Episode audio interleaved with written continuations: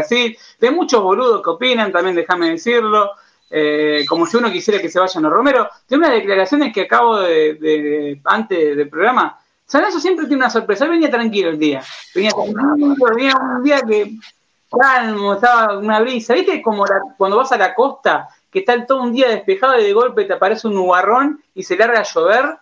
Bueno, San Lorenzo es así, San Lorenzo puede tener un día hermoso y de golpe aparece un nubarrón, en este caso se llama Di Santo, que dice una frase, si la escuchas hay que escucharla, si la lees te ganas de agarrarlo a puteada. Pero bueno, no voy a, no voy a hablar de más, le doy el pie a Santiago Quirós, el contador del método San Lorenzo, el tipo que ¿Vos podés aguantar la tesorería de San Lorenzo? Soy contador, no mago. Hola. Hola. Un día vas a, vas a elecciones, si un día te posturas, te van a agarrar, no soy contador, no mago. Pero fuiste sincero, por otro lado, la gente y es verdad lo que dice. Bueno, eh, primero que nada, saludos a todos. Había que hacer un chiste porque si no, si nos tomamos literal el mundo San Lorenzo, nos vamos a volver locos. Eh, estoy con la remera del 87 porque a este ritmo vamos a, vamos a pasarla mal. Pero, pero nada. Eh, Hermosa casa. La, una de las casacas más lindas de la historia de San Lorenzo. Eh, ahí, yo acá mi viejo me dice que la odia esta camiseta. Le hace acordar a mucha le hace acordar a mucha malaria, entonces no la puede ni ver hay, hay, hay camisetas que son muy liguilla pero Libertadores, que era, era algo que clasificamos y ganábamos siempre. El hincha de los 80 se crió a base de, de liguilla pre Libertadores. Creo que somos los que más ganamos por liguilla pre Libertadores. Pero tuvimos la, la mejor casaca con nadie, hay que decirlo en los 80. Y no, importa. Eso no hay, Igual acá mm, a mi izquierda aprovechamos y le presentamos a, tenemos un coleccionista de camisetas, acá el señor Pablo Matra. Pablo Matra, para la gente que no sabe, yo creo que si nos tuviera una foto, tenía una, tres camisetas del 2001 con los parches, todo. ¿Cómo nace ella de una colección enorme? ¿Cómo nace todo eso, Pablo? Bueno, ¿cómo andan todos? Primero que nada, saludos. Eh, la verdad, mira, camisetas las que tengo de colección, la verdad no las uso. Al principio las usaba y después me empezó a dar cosa. Me han quemado en la popular una camiseta y no me agarré a piñas porque no daba y dije nunca más. Así que aprendimos, después de varias veces aprendimos, se guardan, se usan siempre las mismas. Eh, pero es muy linda, eh. ojo, la que tiene Santi, que es la suplente, y después, bueno, las titulares eran todas iguales, pero para mí también, como decís vos, Ale, las salidas fueron, fueron gloriosas, la verdad que todas muy lindas. Yo tengo todo lo que tengo de Adidas eh, San Lorenzo de réplica, o sea, fui comprando las réplicas que ahora aparecen en todo lado, aparecen réplicas de San Lorenzo Adidas. Esto es, esto, esto es réplica. Claro, el tema es que a veces las algunas se les estampó una o dos semanas, te lo mandas a lavar y ya se te empiezan a despegar. Eh, es complicado conseguir una buena. Pero bueno, tengo a Manu Salvador que está ahí preparado. Con, hoy tiene un informe de los deportes federados. Eh, suele escucharlo mucho el gerente de San Lorenzo, eh, hay que decirlo, no, tiene nada de malo, es oyente del programa, así que está bueno porque, a ver, siempre eh, está bueno que lo escuchen las autoridades o algo porque muchas veces nosotros hacemos llegar lo que dicen los hinchas, eh, lo que dicen en las redes, lo que, lo que dicen en, el día a día, porque estamos nosotros todo el día eh, consumiendo a ver qué pasa en San Lorenzo. Y como es el arranque del programa, es como, un, es como un día de Mar del Plata o en la costa, todo un día celeste y a la noche te aparece un nubarrón y se te un tormentón con disanto. Manu, ¿cómo andás? Hola, buenas noches a todos. Ando muy bien, por suerte. Hoy lo que voy a estar hablando es un poco un tema, se armó revuelo Juan Privarte hace unas semanas, que es el integrante de, la Corbería, el programa de la Corbería, mostró una captura de mensaje, una, una persona le escribió que es de boxeo contando un problema que había tenido con un problema que tenía en la disciplina, que es un poco los problemas que tienen todas las disciplinas y en este programa, este programa voy a estar hablando un poco de eso. Eh, de varias disciplinas hay varias disciplinas que están con problemas, hay otras disciplinas que, como tenis de mesa, que tuvieron novedades, que vamos a estar hablando más adelante. Pero bueno, hay un programa de fútbol, upa, San Lorenzo pasan todos los días, pasa algo diferente. Arrancamos con, con lo que pasó en Chile, con, con San Lorenzo y la U. Eh, ¿Cómo lo vio cada uno? Ya del armado del equipo, de cuando vieron que Romero iba al banco, ¿qué, qué sintieron como hinchas y qué creen que está pasando? Arranque que quiera, ¿eh? Eh, yo no te entendí. digo- no en- sí. Yo no, no entiendo qué, qué- cuál es la idea que se busca. Más allá de que no, además de que no entiendo por no jugar a Romero, no entiendo a qué se juega, porque siempre se juega con un 4-2-3-1 y, y ahora se pasó un 4-4-2, tanto en el partido de Chile como al parecer partido que se va a jugar con Banfield. No entiendo cuál es la idea y tampoco entiendo. Tampoco entiendo eh, eh, a qué juega San Lorenzo, no, no, no entiendo ni, ni la táctica ni, ni la estrategia, no entiendo nada. Eso me pasa a mí, no entiendo nada. ¿Vos, Santi? No, igual, Manu, eh, a lo que juega San Lorenzo es claro, a nada. San Lorenzo hoy por hoy no juega a nada. Eh, el domingo parece que vamos con línea de 5, vamos con un 5-3-2. Eh, después del partido, yo creo que lo que hizo Dagoe fue fue tirarle el problema al local que era que, que de Chile y llevarse el empate. Em, Lo ves cuando, cuando después de empatar em, eh, pone doble, doble lateral. Porque si vos querés cerrar el partido y poner un doble, poner a Pitón de volante por izquierda, ponerlo a Oscar por, a jugar de volante por derecha, medio de enganche, y armás un 5-3-1, un 5-2-1-1 y le das un y le das un socio a Ángel Romero en vez de que esté en vez de que tenga que ir a, a recuperar de cancha. El técnico fue a buscar el punto. Eh, que, que viendo lo que fue de Chile me parece que fue demasiado cauteloso. Sumado que no fue- que no, no tenía razón de ser que no fue los mellizos, porque era un partido para tener la pelota, porque U de Chile no tenía mucha, mucha idea de juego eh, con todo el respeto que merece que es un equipo importante de Chile, pero no tenía, no era un equipo muy peligroso como para plantear un partido con línea de cuatro. Vos, Pablo, ¿cómo lo, lo viste a San Lorenzo? Bueno, si se, se- viste, es una forma de ver, ¿no? Porque fue un vos el partido. Es, es una manera de decir. Mira, el primer tiempo lo vi que la U de Chile, la verdad, se paró la cancha como San Lorenzo en el gasómetro, ¿viste? Arranca el partido, San Lorenzo toca, ese toque transigente que va para un costado. Dije, estos la verdad que son peores que nosotros. Y digo, es ganable el partido. Más allá que San Lorenzo, viste, jugaba muy lento también, o sea, como viene jugando últimamente, eh, sin sorpresa. Y la verdad pensé que lo podíamos ganar, era ganable, el partido era ganable. La U no tiene nada, es un grande de Chile, pero no tiene nada. Y creo que igual el partido cambió con la expulsión, o sea, con Bragueri, eh, la cagada está ahí. O sea, el, el planteo sí, podía, se podía ganar con Ángel, sí, tranquilamente, pero bueno, teniendo no menos, entiendo que haya puesto cinco, una línea de 5 o 6 abajo, pero la verdad que hasta la expulsión era recontra ganable. Me parece que hay que ver eh, cómo paró San Lorenzo el equipo. Me parece que ya vamos, a tres horas antes, cuatro horas antes del partido, se sabía que Ángel Romero no iba a jugar. Fue una decisión de dos dirigentes de San Lorenzo que lo bajaron de, esto. Am- por más que digan que no los dirigentes no interfieren, hubo dos dirigentes de San Lorenzo que lo bajaron del partido. Y lo bajaron, lo bajaron, porque justamente uno de ellos no lo banca. La comitiva de San Lorenzo, ustedes, la gente sabe quién fue, fueron varios dirigentes, fueron más de siete, ocho dirigentes.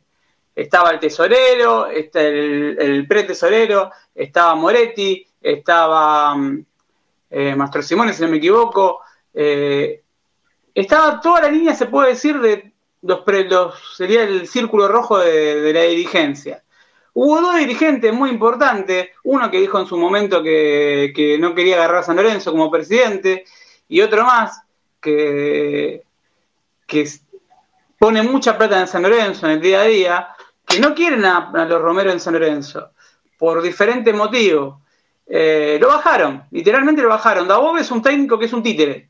Eh, ¿Por qué digo esto? Porque un técnico que un dirigente te dice no juega tal jugador, me parece que si es como dijeron algunos seis jugadores de él en la transmisión, uno fue Loro Fabiani, previo al partido, si no me equivoco, dijo yo lo tuve a Dabove, o no me acuerdo qué otro jugador estaba, yo lo tuve a Dabove hace 20 años y es un tipo que quiere tener plantel unido y esto y que pin, que pan. Bueno, si querés tener plantel unido no podés borrar a un jugador porque no sabés si se queda o se va.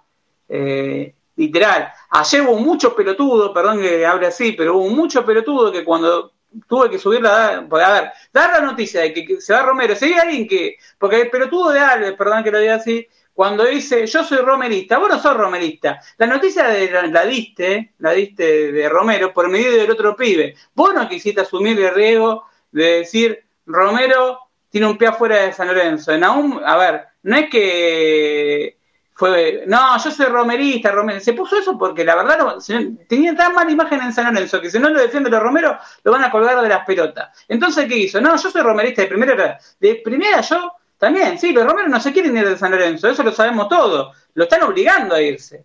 Es poco más que le paguen un Uber y que lo lleven a Ezeiza. Ahora, ¿cuál fue en los últimos días lo que pasó en San Lorenzo? Que le plantearon que no le pueden pagar. O sea que el dinero que ganan ambos jugadores no, le no, lo puede pagar San Lorenzo. Y es algo que desde el vamos, de que llegaron, y no justifico a la dirigencia, sino todo lo contrario, es un error dirigencial. No es un A ver, los contratos no los firman los jugadores, los firman los dirigentes. Hay alguien que le da el ok. Hay alguien que cuando negocia sabe lo que están pidiendo los jugadores. A ver, ¿se quiso dar un salto de calidad? Sí.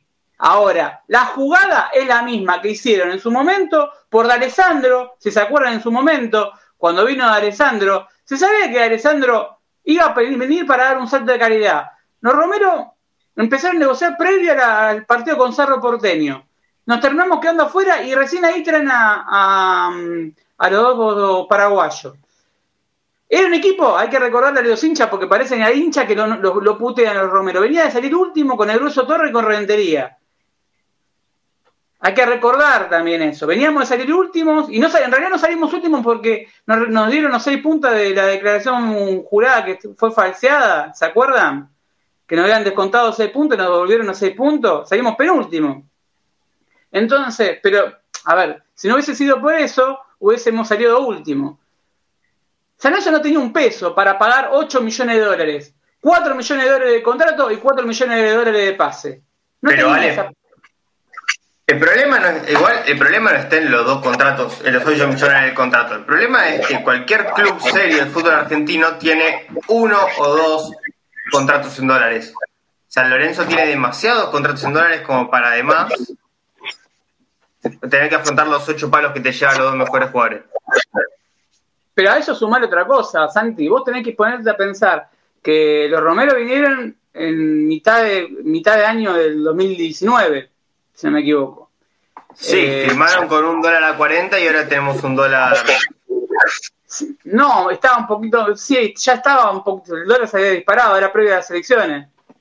Previo a las elecciones estaba a 40. Eh, después de, después de después de la primera vuelta se va a 60.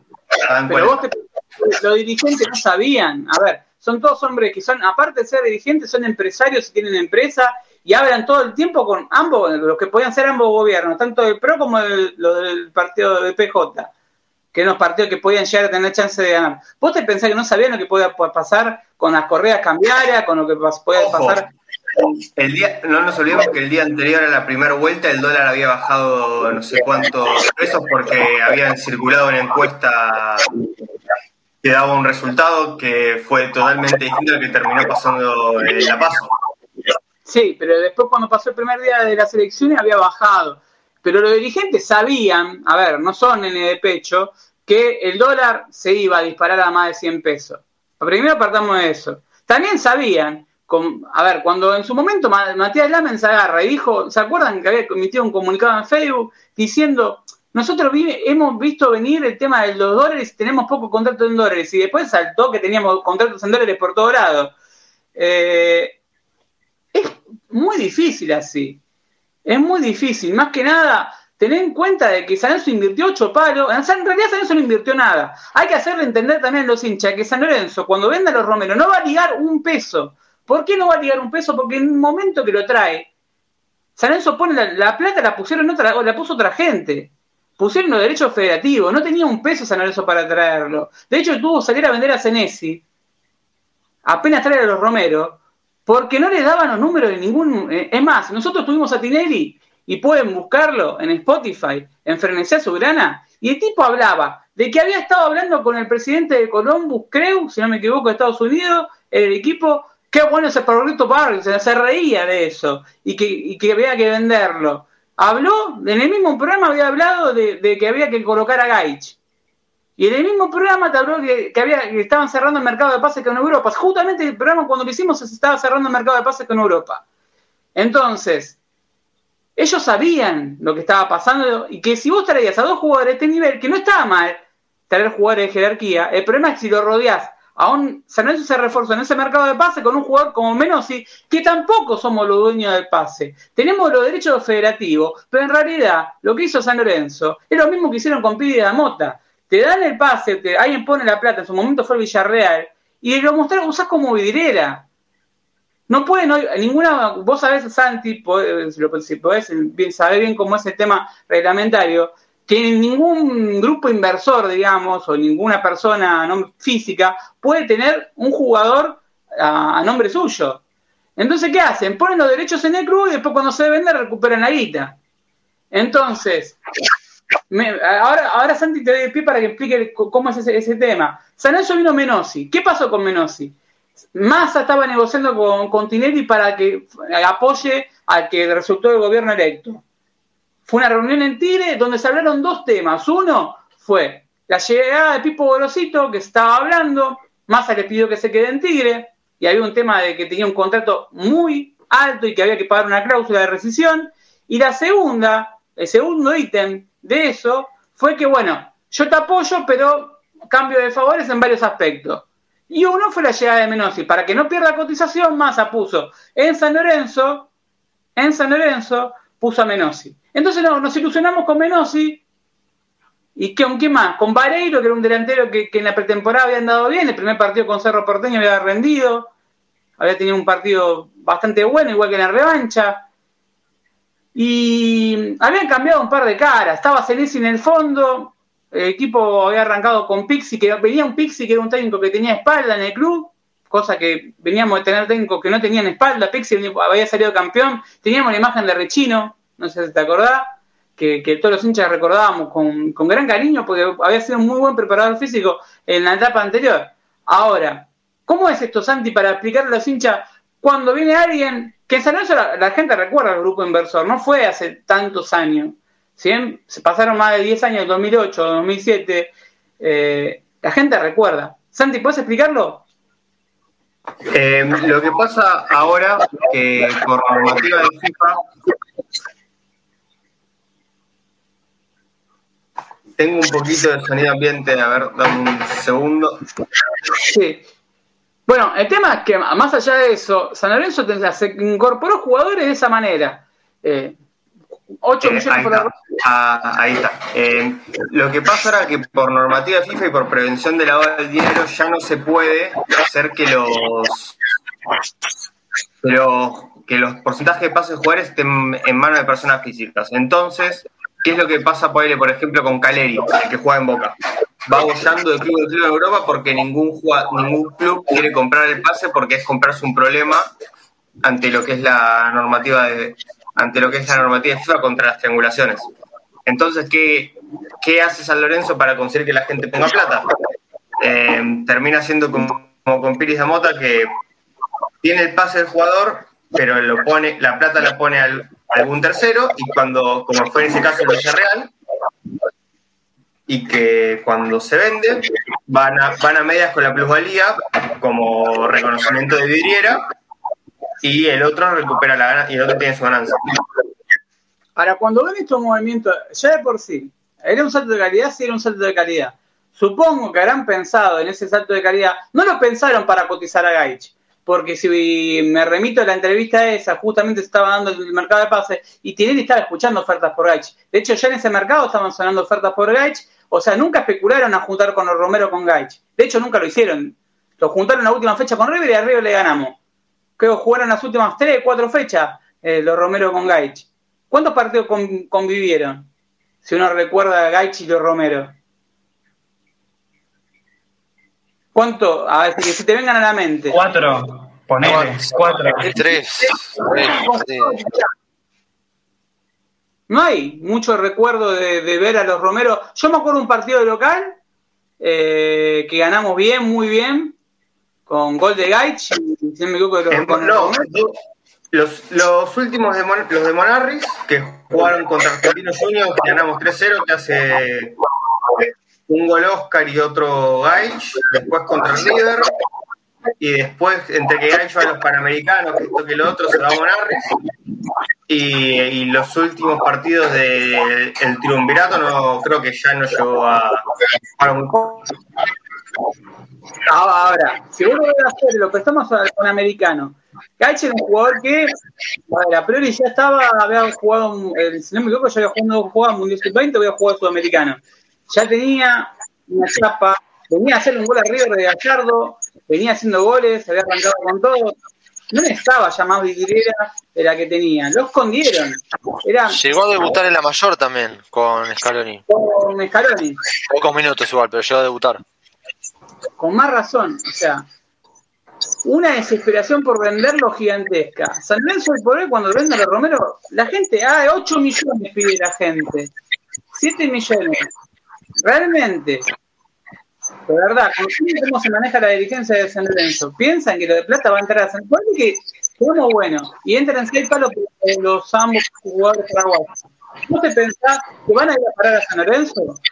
¿O van a ir a parar a los que pusieron plata en su momento, que hay que devolvérsela?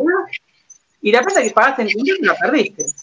No hay forma de recuperarlo. No, es que, no van a charlar muchos millones porque no te lo van a pagar. No sé qué opinan ustedes cuando ven este panorama. Sobre todo de, los, dos, tienen, los dos mejores jugadores que en el plantel y que como leí eh, a Juan Twitter, San Lorenzo esconde los jugadores que está por vender o que, que son buenos. Gatini suplente, Guy suplente, Parasi fue suplente. Y eh, nos podemos remontar a, un montón de casos hoy se vuelve a dar, se vuelve a dar con, con los, dos jugadores paraguayos están especulando a ver qué pasa con el mercado brasileño. Que le dijeron, si una oferta para ver si, podemos, los números rojos que tenemos, a ver si los podemos eh, un poquito de alguna forma con la, con la feria de los concretos de eso. Siempre es acomodar el número. Una frase que la vengo escuchando. Se van a acomodar con la venta de Messi, se van a acomodar con la venta de Gal, se van a acomodar con la venta de Frase, y ahora no sé si fuera de los dos jugadores paraguayos. No sé, no sé qué piensan ustedes respecto. Pero me parece que poco, no solamente poco proyecto, sino bastante, por no decir, mala leche lo que están haciendo con los dos jugadores. Sí, no, no, no es creíble. A ver, ya ves que la cantidad de cheques rechazados que, o que te demanda Piatti o, que te, o Gonzalo Rodríguez, creo que también le demos plata. Ya te das cuenta que se, se va por ese lado. El tema es que no, se termina de, de, como círculo vicioso, nunca se termina de cerrar eso. Ahí está el, el quilombo. Pero, eh, sí, No, para mí es, es, es, tiene que ver con eso. En su momento como hablamos recién, esos partidos que jugó Gay con los Romero, para mí ese era el momento o era el proyecto a seguir. O sea, los dos jugadores franquicia, le pagaste, sale un huevo, pero no, no traigas más gente, o sea, no traigas a Piatti, no traigas a Bergini, o sea, quédate con los dos Romero y pones a los pibes, o sea, tenés a Gaich, a los Palacios, bueno, tenías a Senesi, a Gatoni, tenías un equipo casi armado, o sea, faltaban un par de puestos, estaba armado. Pero si uno se puede pensar, más allá de Monarri, no sé si era el técnico indicado para ese momento o no, eh, cuando uno mira estas cosas en San Lorenzo y ve que todo el tiempo estamos vendiendo una figura del equipo, a ver, del 2016, 2014 vendemos a Correa en plena Copa Libertadores, que lo dijo Hernán Edman el otro día. Si yo llegaba una afuera estábamos rezando, porque la verdad, el que no pudo escuchar el programa anterior, Hernán fue vicepresidente de San Lorenzo, contaba lo que es ser vicepresidente de San Lorenzo, de que no entraba un mango y que había llevado una oferta por Kaniski, no me acuerdo de un país extraño, y pidieron, dice, Enzo, no, yo ahí no me voy ni loco, le decía. Y que cuando llegó la oferta por correo, de por sí para San Lorenzo era rechazable, porque, a ver, eh, no entraba un mango. A ver, si ustedes recuerdan, recuerdan, eh, cuando agarran el club famoso, ¿te acordás cómo estábamos en el 2012? San Lorenzo es verdad, tiene siete contratos profesionales, pero incorpora a Jara, que tenía un contrato de Benfica en dólares, incorpora a Stracovalursi, que venía del Everton, que tenía un contrato en dólares y era altísimo.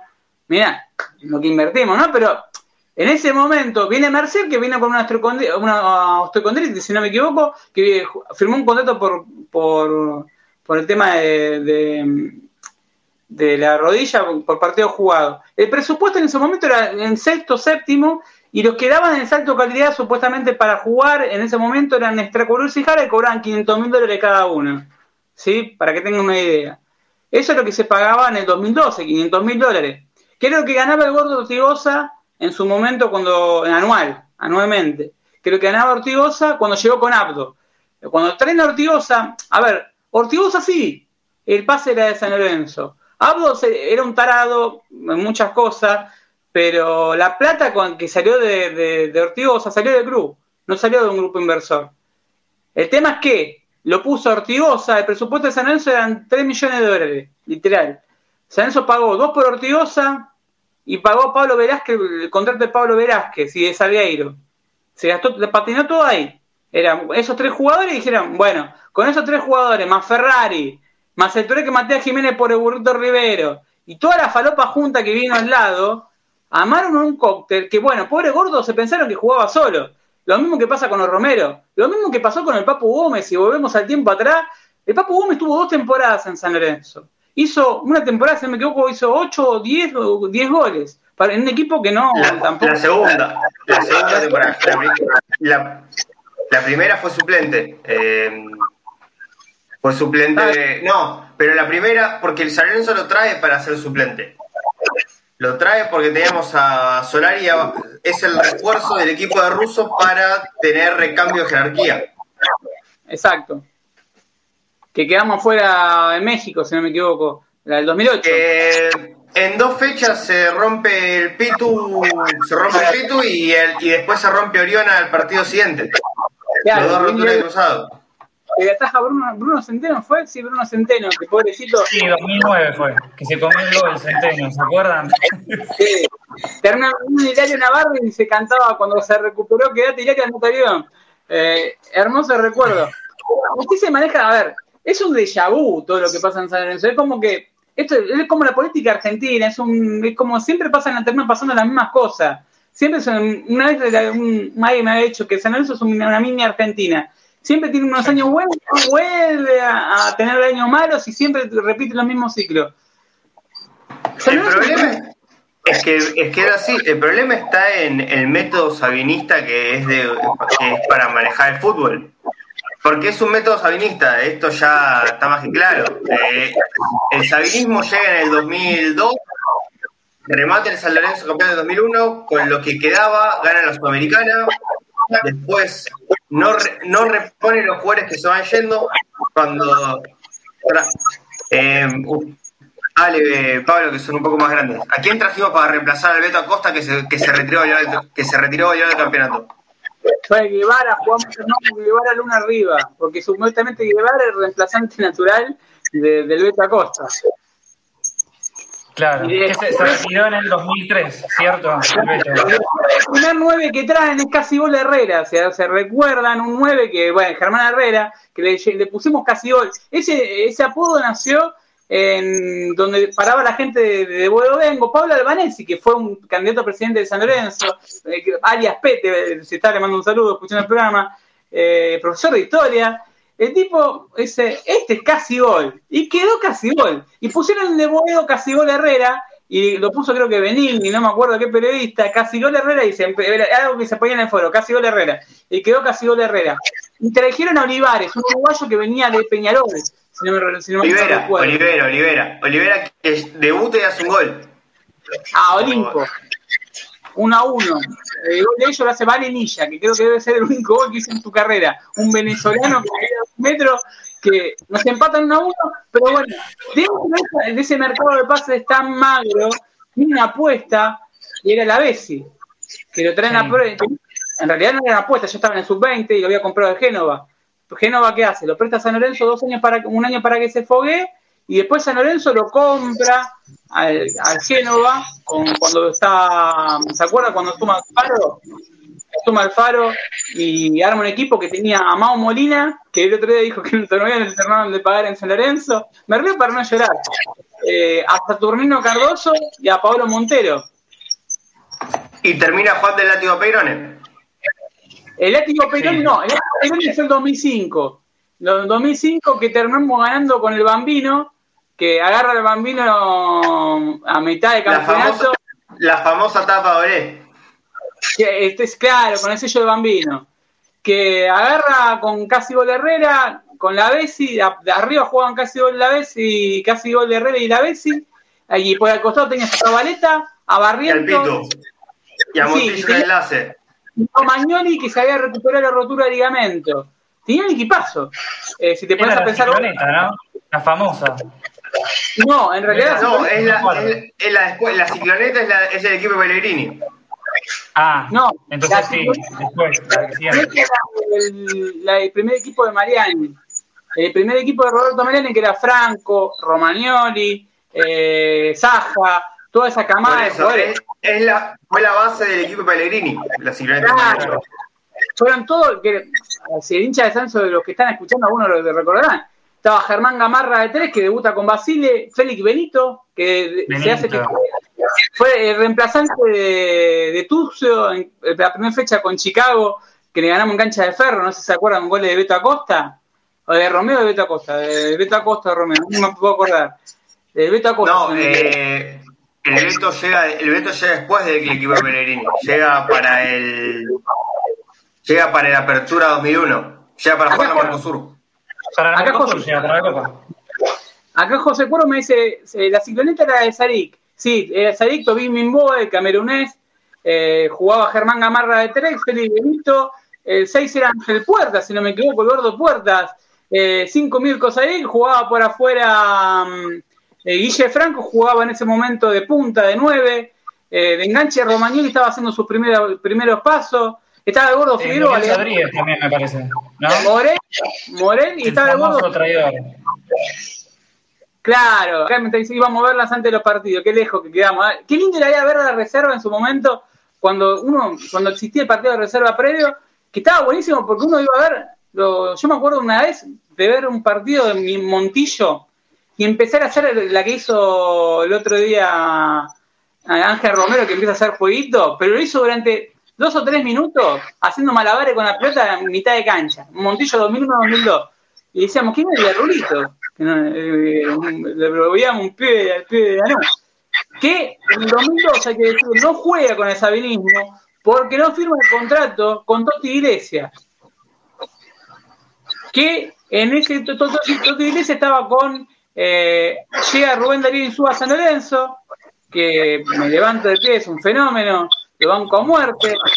Pero eh, los representados de, de- de Sabino cuando llega al poder, que era Sabino y Insúa, eran, eh, si no me equivoco, era el Sabino es el eh, padrino del hijo de Robertino, de Robertino Insúa. Por ahí para- me estoy ya volviendo tan viejo que me siento ya, me está agarrando el bastoncito. Eh, es el padrino de, de Robertino. Y todos los jugadores que agarraban en ese momento San Lorenzo, vino Nico Fruto, si no se acuerdan, se olviden, vino que. Todos tenían el mismo representante. Montillo no, Y, me- firma con y me- también vino, me- también vino, voy a tener que poner de pie, el Potras Tudillo. Y luego Cordone también. También, ojo. Héctor Blanco, José de Vaca. José de Vaca venía del Unidese, pero aparece en Mariano. Ron. Mariano Ron también llega para ese libro de pases. El Pepe, Eh, Celso. Esquivel. No, el- el Esquivel está en inferiores. O de viene Almagro, si no. Que, claro, no, Esquivel viene, eh, lo trae San Lorenzo con Germán Centurión. Eran dos paraguayos. No, después fue Almagro. Eh, tuvo después chocó con una vaca, le pasaron más cosas por Esquivel, tuvo una mala suerte en su carrera. Eh, cuando se rompió el ligamento, vuelve a estar estaba recuperándose, tuvo un accidente en la ruta chocando con una vaca. Cosas que pasan en San Lorenzo. Se le acabó la carrera, pobre Esquivel. No era Sorín, pero bueno, en ese equipo de Insúa rendía. Era diestro y jugaba de tres. Era, era la reencarnación del doctor Paredes.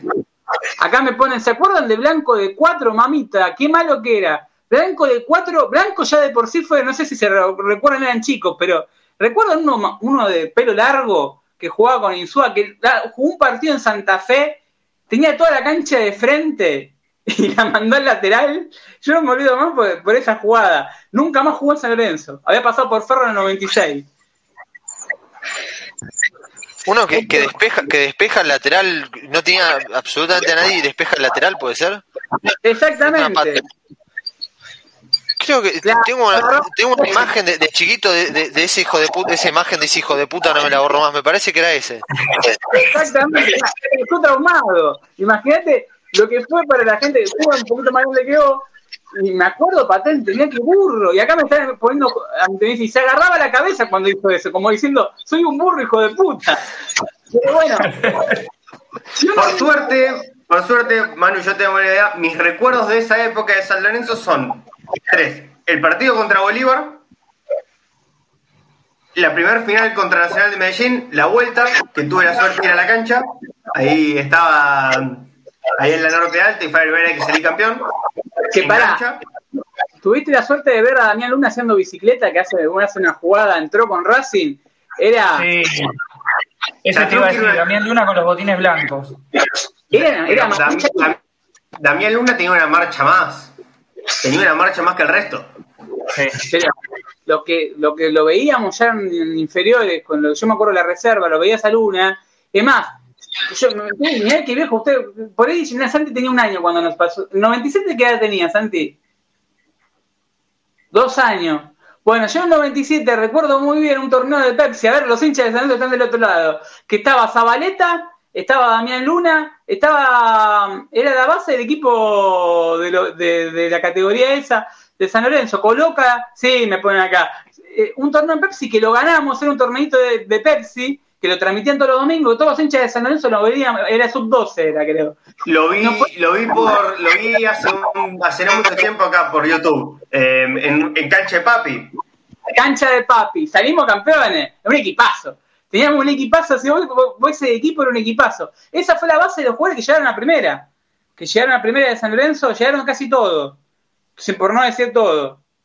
Eh, a ver, ¿a qué voy con todos estos recuerdos emotivos de San Lorenzo? Que fíjate, cuando traen a el Lobo Cordone, el sabinismo, vamos a hacer mercado de pase de sabinismo. Primer mercado de pase de Sabino. Se queda Pellegrini, lo convencen a Pellegrini de que se quede. Se jode Romagnoli, ¿se acuerdan que se rompe el ligamento en un, partido entre Enkelauken? No Cutralcó, el Cutralcó. Otro en La cuestión es se, rompe el ligamento. En donde, realidad donde quedó Huracán afuera el otro día. Fue donde quedó, donde quedó Huracán afuera el otro día. Hay un mito de ese partido. Mejor no, no, pues no me quiero ganar ningún anti-Romagnoli. Eh, tengo, le tengo cariño al Pipi, pero también hay muchos rumores en el club, hay que ver si es cierto, qué sé yo. Lo dejamos ahí. Se rompe el ligamento en ese partido. ¿Quién fue reemplazante a ver, esto va a ser como 100 argentinos dicen. ¿Quién fue reemplazante que eligió el sabinismo para reemplazar a, a, Pipe Romagnoli, que estaba en el mejor momento de su carrera? Con Pellegrini de T, tenías a había retenido a Pellegrini. No, Mesera no, no, acá me están poniendo, no, no, Mesera no es. Mesera vino en el 2005. Fue el, fue el Capesa Ría. muy bien. Capesa Ría venía de instituto todo el amor del mundo. Íbamos a para el combo íbamos a traer un nuevo que se llamaba Pablo Cuba. Acá se están cagando de risa eh, los comentarios. Pablo Cuba era el otro que, lo luchamos con Independiente para ver quién se lo quedaba. Ganó, la puja Independiente. Creo que fue el juego más puteado de la historia de Independiente, Pablo Cuba. Y vino el Potro Trudillo. Así cayó el Potro Trudillo. Esa, ¿Viste esos manotazos de abogado? Más tarde vino el Potro Trudillo, porque Talleres había quedado como. Le, debía una a San Lorenzo. Eh, había vuelto de Pachuca, si no me equivoco, y se lo da préstamo a San Lorenzo, una tramoya que ya existía en esa época. Pero bueno, fuimos a jugar a Libertadores y quedamos fuera en primera ronda, con Pellegrini, con Capesa Ría, un equipo que se había desmantelado y que bueno, tenía la base de Saja, eh, Michelini, Coco Capria, ¿quién más estaba en ese equipo de Pellegrini? Bueno, estaba Franco, Pusineri, ganó la, ganó la Mercosur, no, Franco ya salió de México. Pusineri, que es, no, se fue independiente, mirá cómo se iban desmantelando. Franco lo mandaron a, lo vendieron a un palo 800 a México, lo prestaron lo vendieron a Arbiti en un palo 700. Yo me acuerdo Santana, salió, Santana salió libre. Mario Santana salió eh, y después teníamos, a ver, ¿qué más tenía San Lorenzo? Bueno, tenía Beto Acosta, que lo había traído para, para ese mercado de pases, pero se había desarmado. Quedamos fuera con Peñarol en primera ronda, Pellegrini se tomó el buque y agarró River. Agarra Insúa, primer mercado de pase, blanco de vaca, y bueno, trajeron a Ron, que era la figura de argentino. En el mercado de pases eso, cuando dijeron viene Ron, bueno, los hinchas nos quedamos. Chatruco venía, venía, a salir campeón en Racing.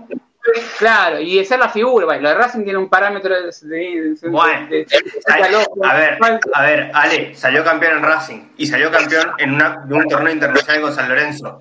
Podemos decir cualquier cosa de Chaturco periodista, pero como técnico ganó, ganó cosas que, como jugador ganó cosas que no debería haber ganado ninguna persona te digo una cosa, en este San Lorenzo Chatruc, hoy es, eh, Isco, pero no, no, no, no, es una mezcla entre Isco y Bale. Sería titular y no te digo inamovible, pero ahí. Y capitán. Era un jugador que era barullero, pero bueno, te daba, hacía, goles, le hace un gol a boca. Me acuerdo, patente, agarramos, ganamos dos, veníamos ganando 2 a 0 en la boca Acá uno me pregunta por la vieja Moreno. Eh, eh, la vieja Moreno vino de Cañuela en el 98-99, lo trajo Miele. Eh, pero era el suplente del Pipi y era el suplente de Pipo. Pipo y Pipi consiguieron un partido, tuve la posibilidad de estar en la cancha, me llevó, jugamos con Talleres y jugamos, jugamos con tres enganches. El Gordo Figueroa, terminamos jugando con tres enganches. El Gordo Figueroa, el Pipi y Pipo. Y ya te dabas cuenta que Pipo al Pipi lo, iba marcando, le marcaba ya las posiciones en la cancha, cómo se tenía que mover.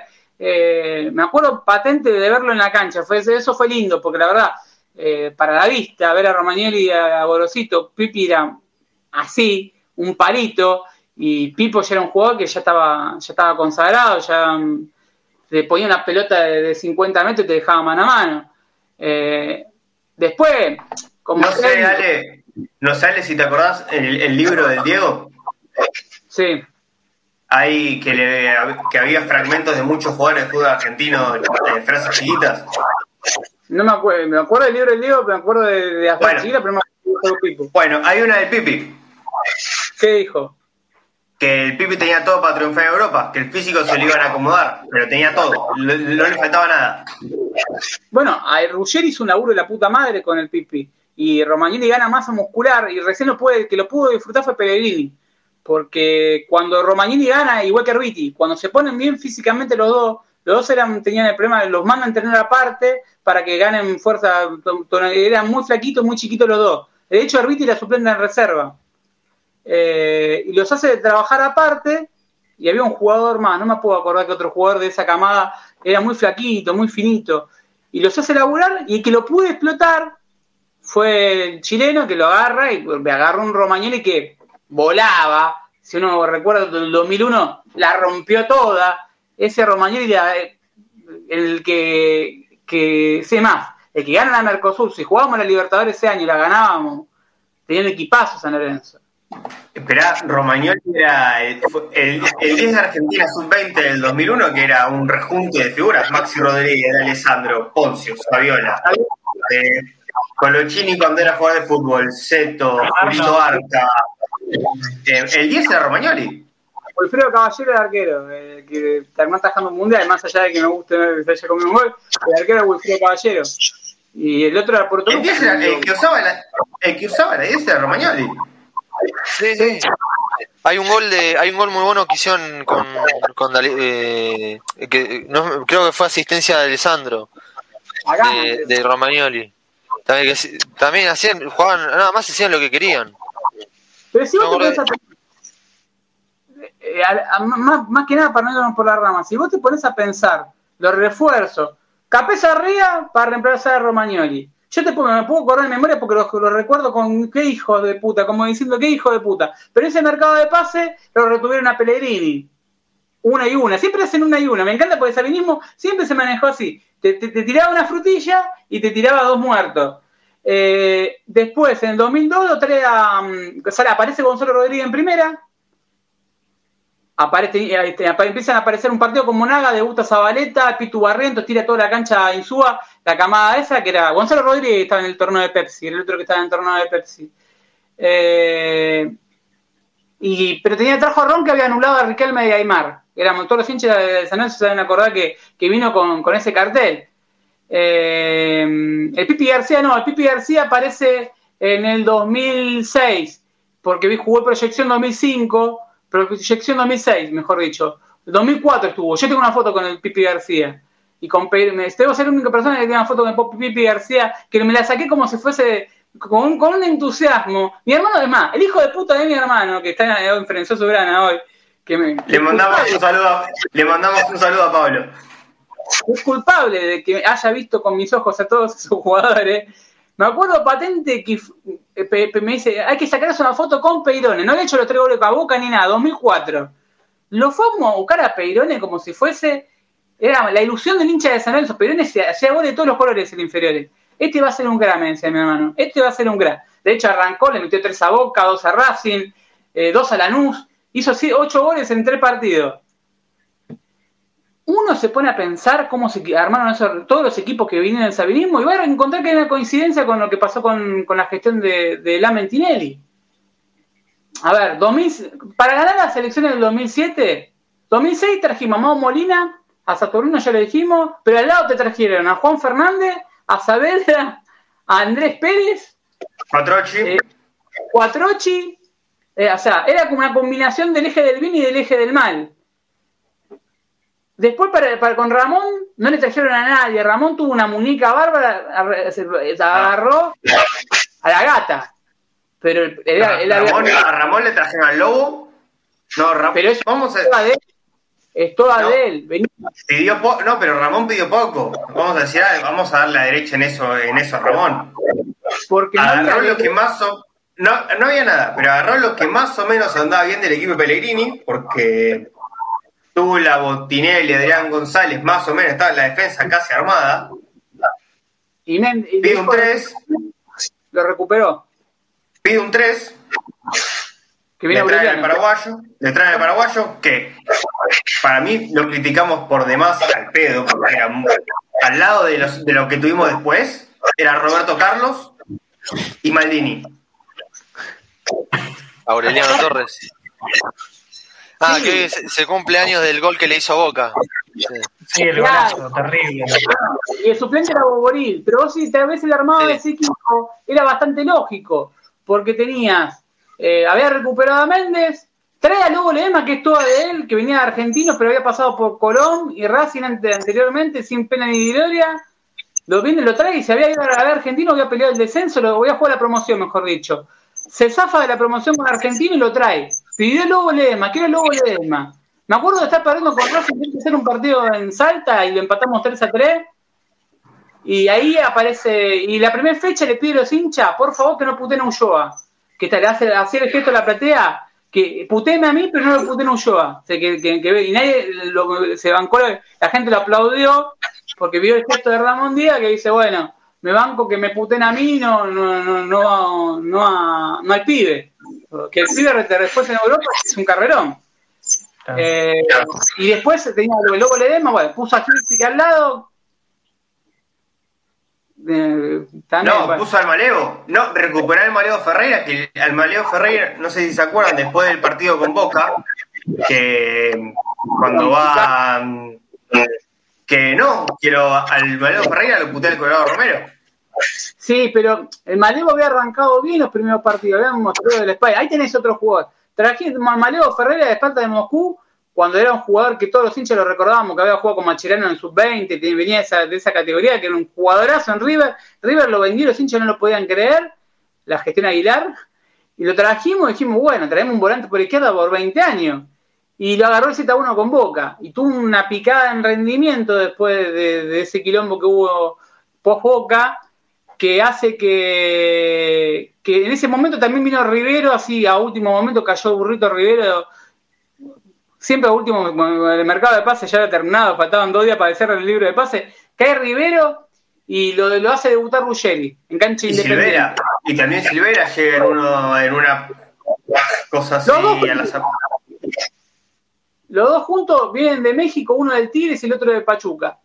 Y vinieron, venían, en realidad no venían, no habían sido, no era el refuerzo de, Alfaro. Alfaro había pedido refuerzo, renuncia, Sabino le dice que no renuncie, no renuncia, y, la- a la otra fecha lo echa.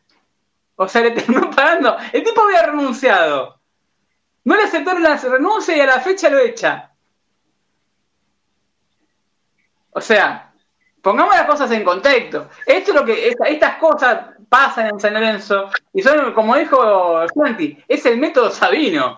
O sea, no hay forma que esto funcione bien. Cuando yo veo a Rosales, también veo la foto, no, tengo nada en contra de Rosales porque la verdad ni lo conozco. Ahora, era vocal, no, no, no, no es que que no existía en la época de, Sabino.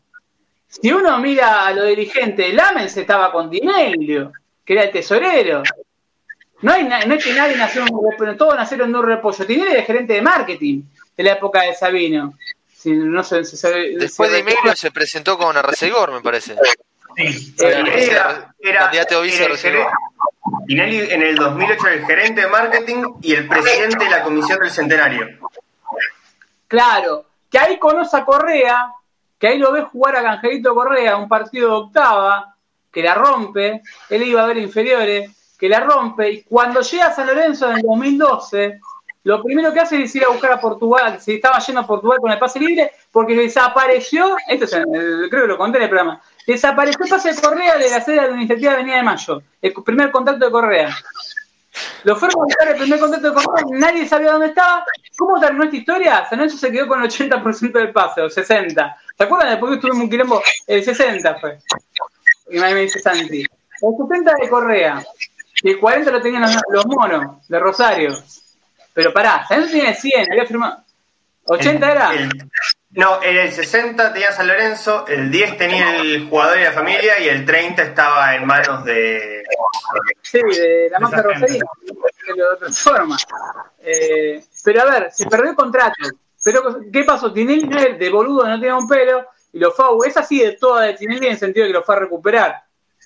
Fue se estaba yendo al aeropuerto y, y lo llamó, pegó dos llamados y lo recupera. Para negociar con la Piana, que era el dueño del pase de Correa, la Piana le dice, bueno, yo te lo dejo en San Lorenzo, pero vos me dejás 30% de pago. Bueno, listo, dale, cerremos. Y cuando tuvimos que vender, lo tuvimos que vender de esa misma forma porque no estaba... De esas idas de Tinelli a ir a ver inferiores, no sé si te acordás, ¿cuál era el jugador favorito de Francisquito? Eh, Pitu Ro- Robledo, ¿no era? El Colorado El Robledo. Colorado, el Colorado Robledo Grande. El Colorado Robledo. Que, que- ¿Se acuerdan del Colorado Robledo en el 2012 cuando Sí. zafamos del de Caruso? Lo hacía Pero ese era, el, el chi- ese era el chico, ese Ah, era el chico. Ese- ese era el coloradito. Coloradito. El otro, eh, el otro en contrato a los Eh. 16. El otro después se fue con el PAS con Pat- por Patria por esta Europa y volvió. Sí, volvió a una cosa increíble. Una cosa misteriosa que volvió y no nunca se que- Creo, si no me equivoco, terminó. eh, yo me acuerdo que en Instagram decía presencias en. Era lo que hacían los boliches en. en esa, en- iba a decir Saint Thomas, ya muy viejo. Seven, mejor dicho. Seven, sí. En Seven. Krabi se llama ahora. Krabi. Krabi, Krabi. No, que tampoco es creo que cambió de vuelta de nombre. Sí, pero ya que le quedó Krabi, ya la generación esta ya le dejó Krabi y ahora, ahora se llama Yoko, no sé, ya le cambia el nombre todo el tiempo.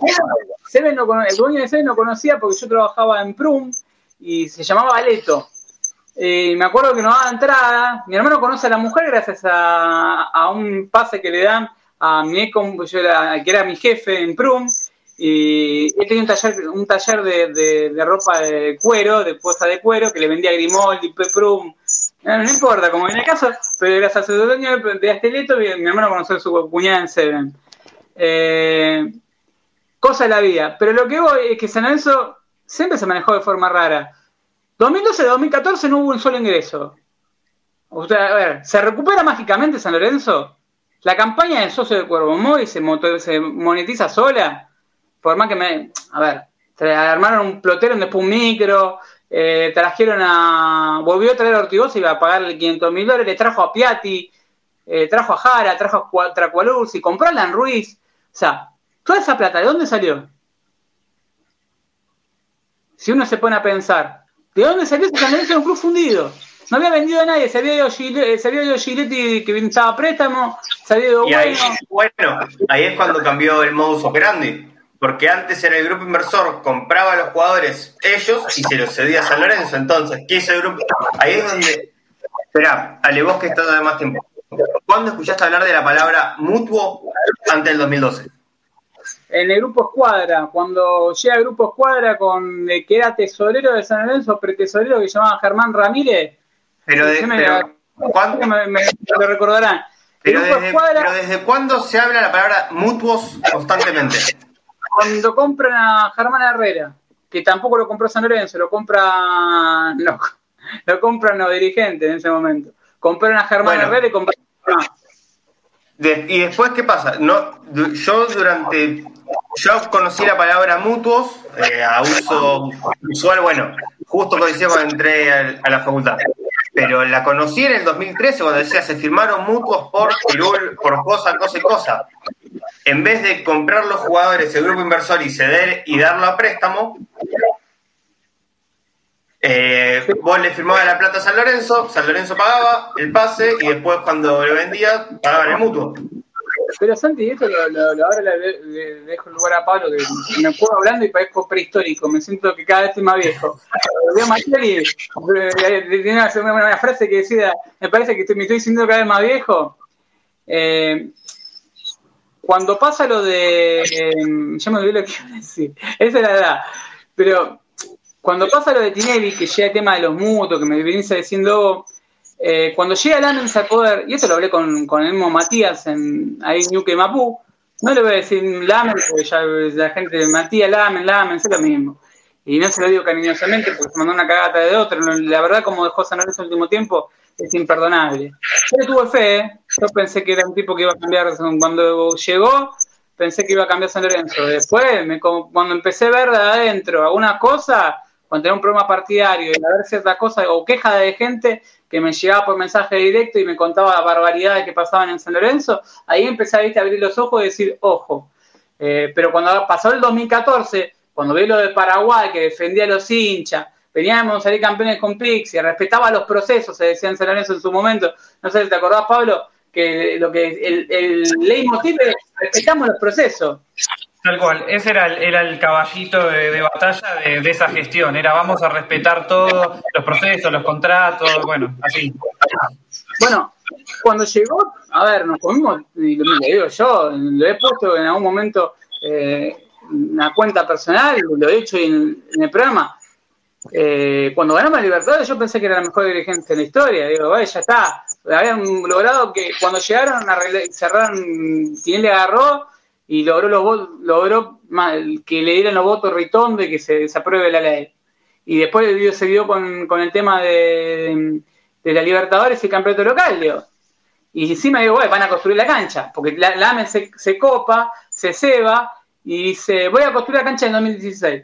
Que el AME, y esto lo digo, si escucha Adolfo dejo una cosa que me que, que para Adolfo Res y Diego Res que a ver si es verdad o no es verdad, o culota que deberían estar en ese momento en, ese lugar.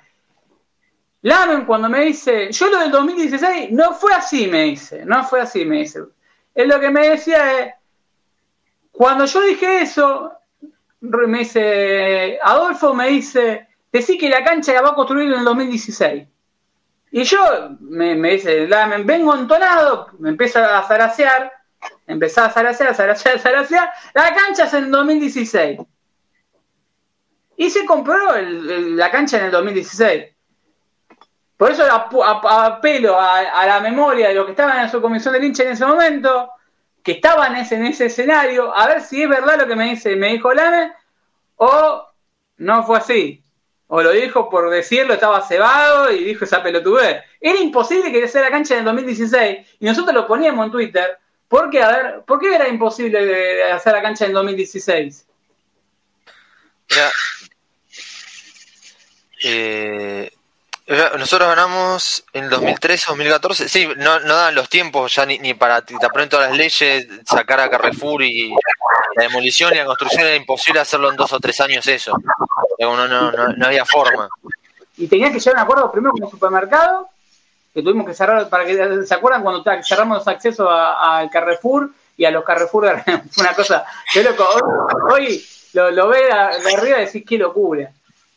Fue diciembre de 2015 eso, creo que fue el 23 de diciembre se cerró el acuerdo. O sea que, imagínate, año 2016 casi recién estabas firmando, no habías pagado ni siquiera. Faltaban dos leyes todavía, Falta, o una ley todavía, más, más todo. El... Primero cerrar con Carrefour, primero cerrar con Carrefour y después tenía que, eh, que pagar la Carrefour y una vez que le terminara de pagar las cuatro cuotas y que tenía que Carrefour reubicar a sus empleados y abrir la nueva tienda, porque todo esto se da en un marco de que supuestamente Carrefour iba a abrir una nueva tienda en los famosos 8.000 metros. O sea, todo un disparate. Por eso cuando dijo lo del 2016, muchachos, no hacía falta ser muy lucho para darse cuenta también que en el 2016 no se iba a hacer la, la cancha porque no, no daban los tiempos. Ahora, hay que decir una cosa, apartan a Daniel Peso, que es uno, uno, de los tantos, porque si no, siempre hay alguien que dice, no, eh, yo, ¿quién hizo más por la vuelta? Todos hicieron por la vuelta.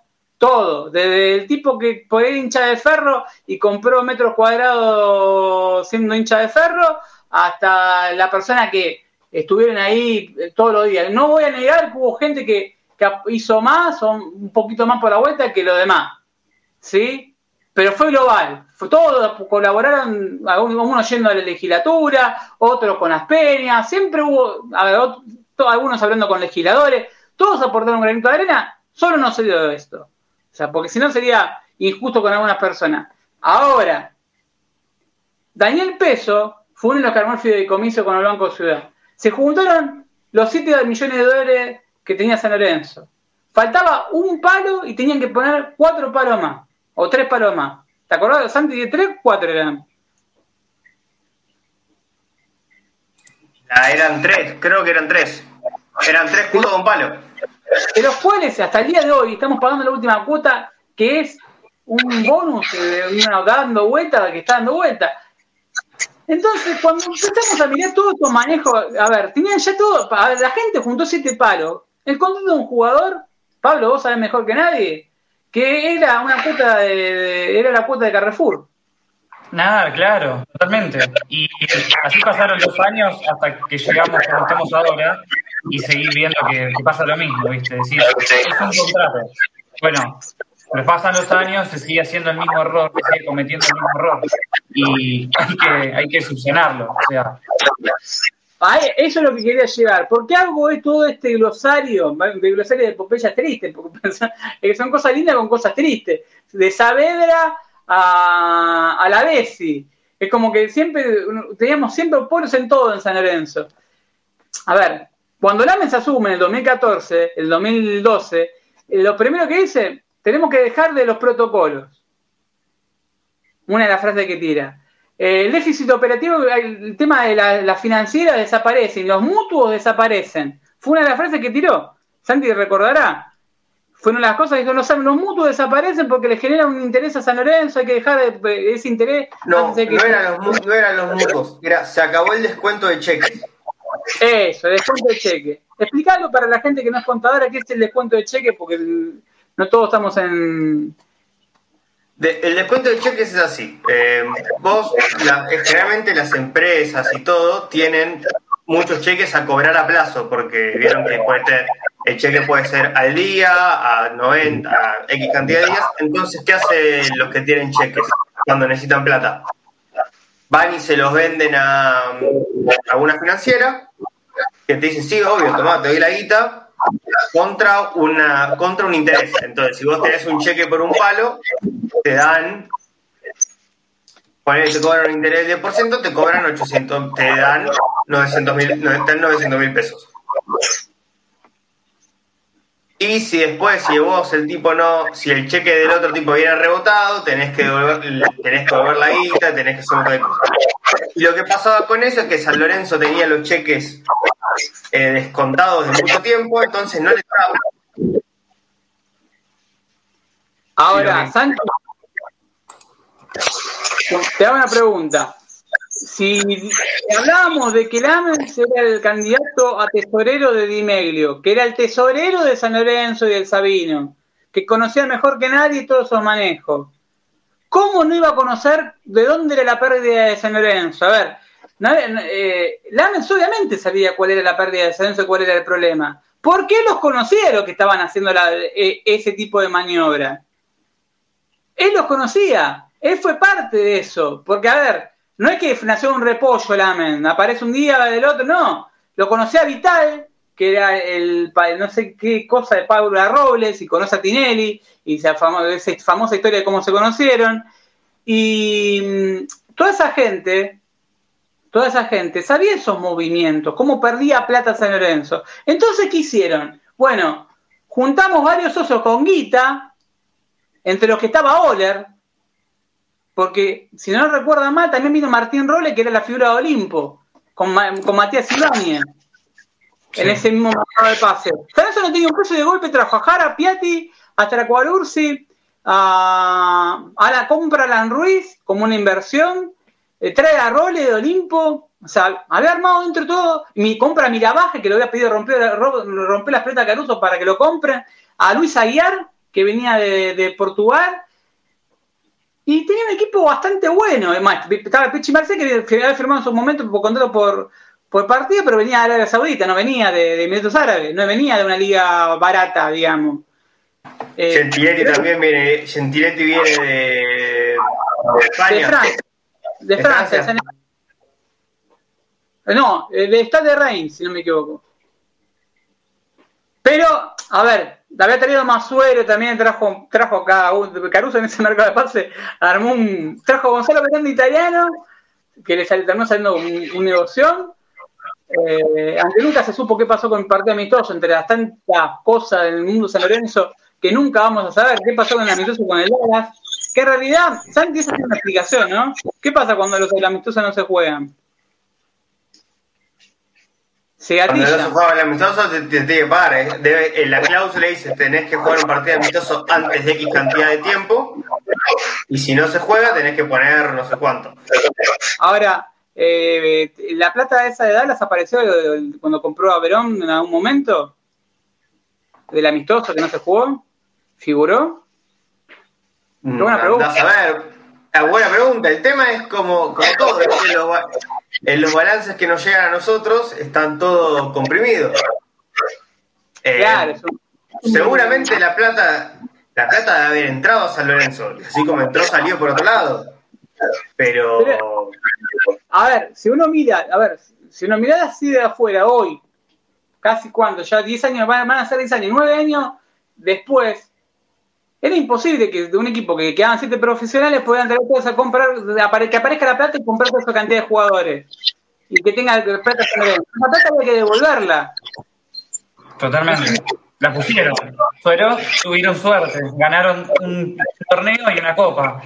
Pero, y, hasta, el culo de que Miguel le cayó un cane y vino Torrico. Que, que Edman no lo quiso decir el otro día, que lo trajo fue Edman a Torrico eh, que Torrico le salva, las últimas tres fechas empatamos con Estudiante, con Rafael, con Rafael Estudiante y con Vélez, la última pelota de Torrico, que si no era por esa pelota de Torrico no clasificábamos a Libertadores, aunque saliéramos campeones. si no salíamos como campeones no clasificábamos a Libertadores. Jugábamos, jugábamos la Sudamericana. No clasificaba San Lorenzo a Libertadores. Esa pelota no solamente significó campeón, sino el paso a Libertadores. Entonces, cuando uno mira eh, a ver, Torrico era suplente en Godoy Cruz. Gentiletti venía a irse de la, de la B de Francia. Pablo Alvarado se había bancado todas las estoicas estoico en el club en todas las malas. Kahneman era el 3 y había traído a Emanuel Más. A ver, cuando compras a Emanuel Más, eh, tampoco. ¿A quién había vendido San Lorenzo en ese mercado de pases? ¿Vendió a alguien? No vendió a nadie. Contra, ah, vino, fueron a jugar unas giras, se, acuerdan, por el interior, que estaba bien, así esas, esas cosas las hacían bien cuando sumieron. Fueron al interior en lugar de jugar la Copa de Verano y con el Cuervo Móvil y no trajeron a nadie, no, no, no vendieron a nadie, pero trajeron a Cavalaro, a más. A, a a Cauterucho. Claro. O En- sea, le agregaron- dame- da-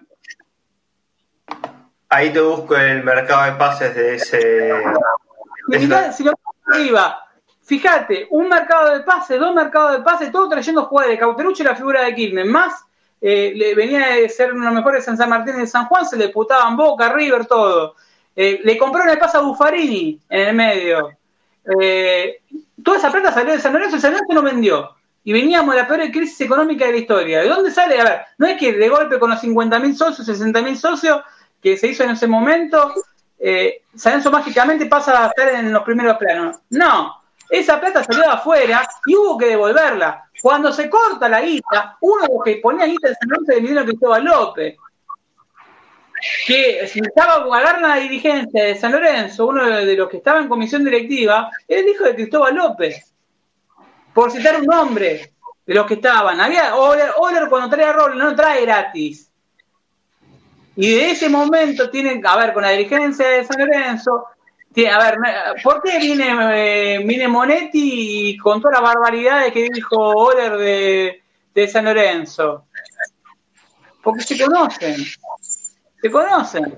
Entonces, nunca partimos, a ver, termine el cuento de una por todas, a lo que quiero, quiero que- que entendamos, de que San Lorenzo compra jugadores. San Lorenzo nunca compró un jugador. El único jugador que compró con guita propia de, de- de los jugadores que compró fue Alan Ruiz, que fue lo, lo pagaron en 18 cuotas. De 900 mil dólares en 18 cuotas. Una cosa única. Eh, mirá, Ale, ahí me está. Ahí estoy viendo. Y San Lorenzo para ese torneo trae a Cristian Álvarez, que viene a, que viene a préstamo.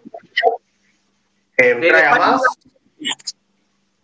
Trae a más, trae a Elizari, trae a Cavalaro, trae a Cauterucho, eh, trae a Quiñón, que viene libre de River, trae al negociado del, del momento, que es Valentín Perales.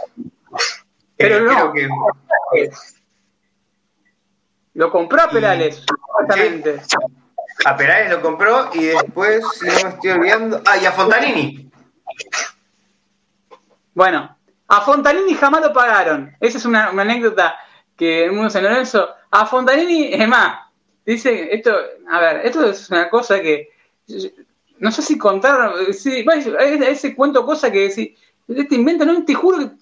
Lo juro por mi viejo que esto no lo invento, no invento nada, ¿eh?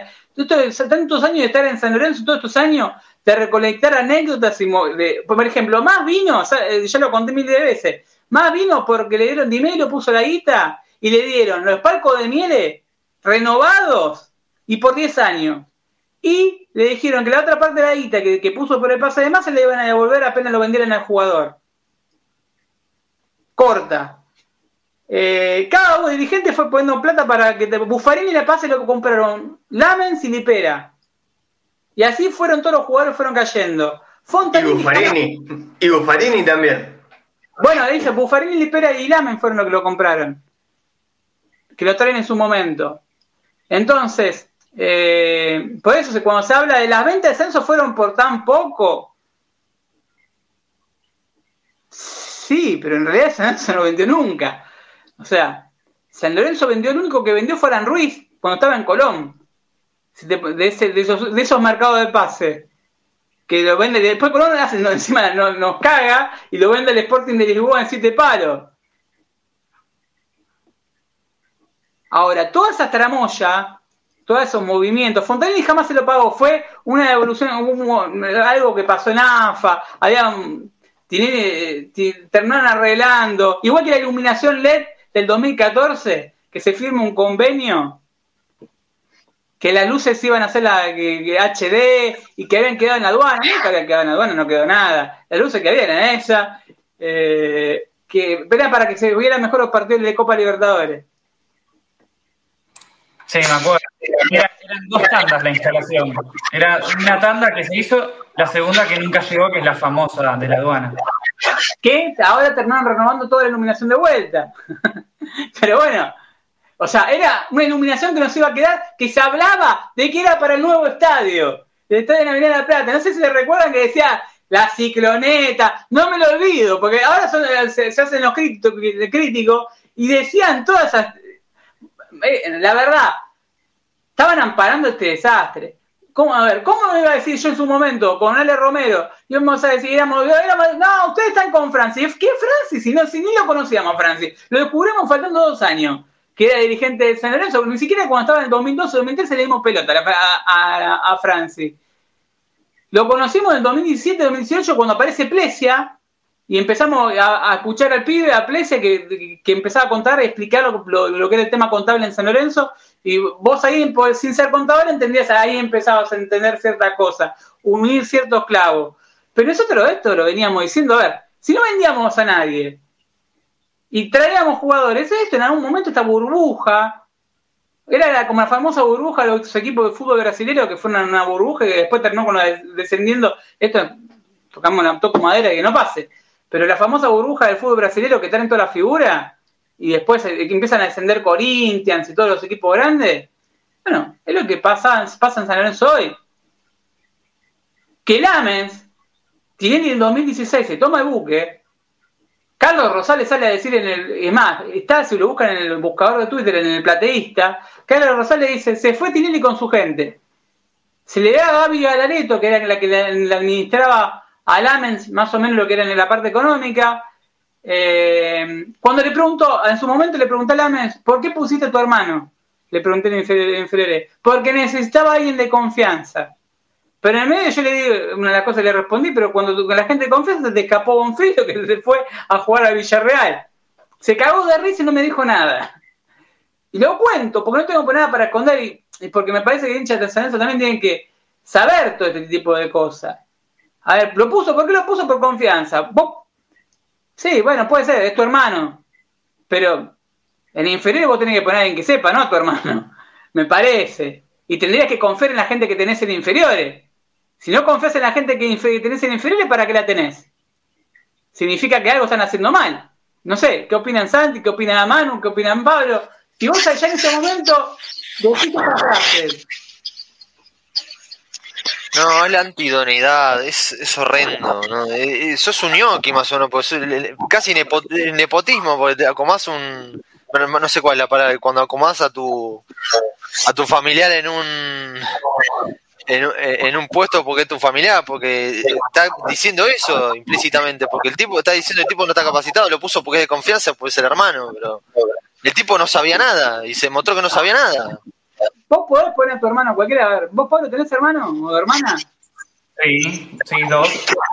¿Lo pondrías a ser dirigente de San Lorenzo? Creo que le cagaría la vida, pero lo, lo pondría. Eh, primero le cagaría la vida, ¿no? Y la salud, las dos cosas. Eh, no, o sea, la verdad tiene que ser una persona que sepa. Si vos me decís, che, en el grupo de trabajo necesitas un abogado. Mi hermano es abogado, sí. Es de San Lorenzo, sí. ¿Quieres laburar? Sí, bueno, tiene sentido. Ahora, como decís vos, o sea, Manu, lo pones al hermano, a Carlos, porque es el hermano y no sabe nada de inferiores, ¿cuál es la gracia? O sea, si tenés un grupo de trabajo y no confías en la gente que tenés, ¿qué haces ahí? O sea, ¿cómo armaste tu grupo de trabajo? Todo acomodado, todo interés. ¿Vos, Santi, tenés hermano para acomodar esa Lo vamos a armar, si vamos a armar una agrupación, vamos a acomodar gente, hermano.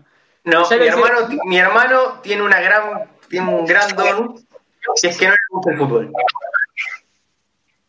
Yo creo que en este momento de mi vida, con lo que me hace sufrir San Lorenzo, lo admiro por esa capacidad que tiene de no pasarla mal viendo a 11 tipos corriendo. Cuando vos sabés que no podés hacer nada para que jueguen mejor y la pasás mal igual. ¿Vos, Manu, tenés hermano o hermana para colocar en San Lorenzo? No, no, tengo una amiguita de, de 10 años, le falta todavía. En, 10 años capaz la puedo acomodar. no, nunca haría. Ya, en San Lorenzo estaría en volei. lo, lo vi como la, colocan en una disciplina de fútbol femenino, ¿viste? Aparece. Eh, o, a ver, y también voy a decir una cosa, que no me puteó ninguno la otra vez. Porque nadie, lo que dije tiene fundamento. Vos, Pablo, el otro día lo leíste. Cuando fuera el tema del cupo femenino, que se vanagloriaban con el cupo femenino, primero hay que decirlo, en el 2012, justamente, 2013, eh, Rulo Verde, como le dicen en Mundo César Franci, presentó el proyecto y que decide las cosas como son, puede gustarte o no puede gustarte, presentó el proyecto para que haya cupo femenino. Primer grave error que exista la palabra cupo. Pero ocho años después o siete años después le hicieron caso y la, la aplicaron. Y Francis era idea mía. Más allá de que sea idea de quien sea, de por sí siempre estuvo mal. No es de esta dirigencia, del Estatuto de San Lorenzo. Ahora, si lo reformaron, reformar que no exista el cupo. Que cualquier cantidad de mujeres e igual cantidad de hombres pueden estar en una comisión directiva, que son pares. O sea, no se puede medir a alguien porque, a ver, puede haber, Santi, ¿cuánto es el estatuto? ¿Cuatro mujeres? A uno tiene a mano el. Si no me equivoco, Creo que era algo así. Si te digo, te miento, pero sí, era un número así. Se pone. Eh, ¿Qué significa cupo? Cuando aplicaste la palabra cupo. Un límite. Hay dos, hay dos, no, es que hay, dos, hay dos maneras de entender la palabra cupo. Eh, que está la interpretación que que es, que es más que discrimina más que la otra. La que tiene San Lorenzo es la que discrimina más, es, tiene un tope de 4. Si vos, si vos haces el cupo bien entendido, tendría que ser mínimo 4. Claro, límite inferior sería. Claro, eso es límite. Esto te pide que tengas, pero tiene que haber hasta 4. Claro. En, realidad, como se tendría que manejar, debido a la cantidad de masa, masa societaria que tienes, un porcentaje estimativo a la representación en, lo que es en, lo que es comisión directiva.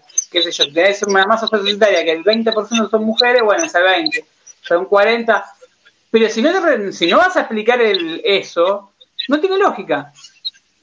A ver, si a mí me, a ver, en las empresas donde trabajan o en los lugares donde trabajan ustedes, ¿hay más cantidad de hombres, mujeres? ¿Cómo se da en cada caso? Y es, es igual, Ale. Es, es casi un 50-50, creo, o un 60-40. Pero no hay cupo, en, o sea, no existe eso. No sé qué en, mi caso, en mi caso depende de las áreas. Eh, en mi equipo de trabajo soy el único hombre, por ejemplo. ¿Vos, Manu? No, mi, yo trabajo en sistemas y es eh, mayoritariamente hay hombres, solamente hay muchas mujeres en lo que es recursos humanos, que son casi todas mujeres. Eh, Manu, yo trabajo en empresas de software. Trabajo en empresas de software. la gran mayoría son hombres. En el departamento de finanzas soy el único. Claro. Por ejemplo. Igualmente, lo que es cuando entré yo en mi, mi camada era, eran mayoría mujeres también. Es como que se está empezando como a compensar. Ya eso, todo lo que es sistema a lo que voy, siempre alguna presidenta de la nación, guste no guste, partido político más al margen, porque siempre saquemos la política de lado. Presidenta de la nación, a ver, que era algo impensado en Argentina hasta hace unos años, fue mujer, elegida dos veces. Si vamos a, vamos a otros ámbitos, vamos a otros países, bueno, Alemania es dirigida por una mujer.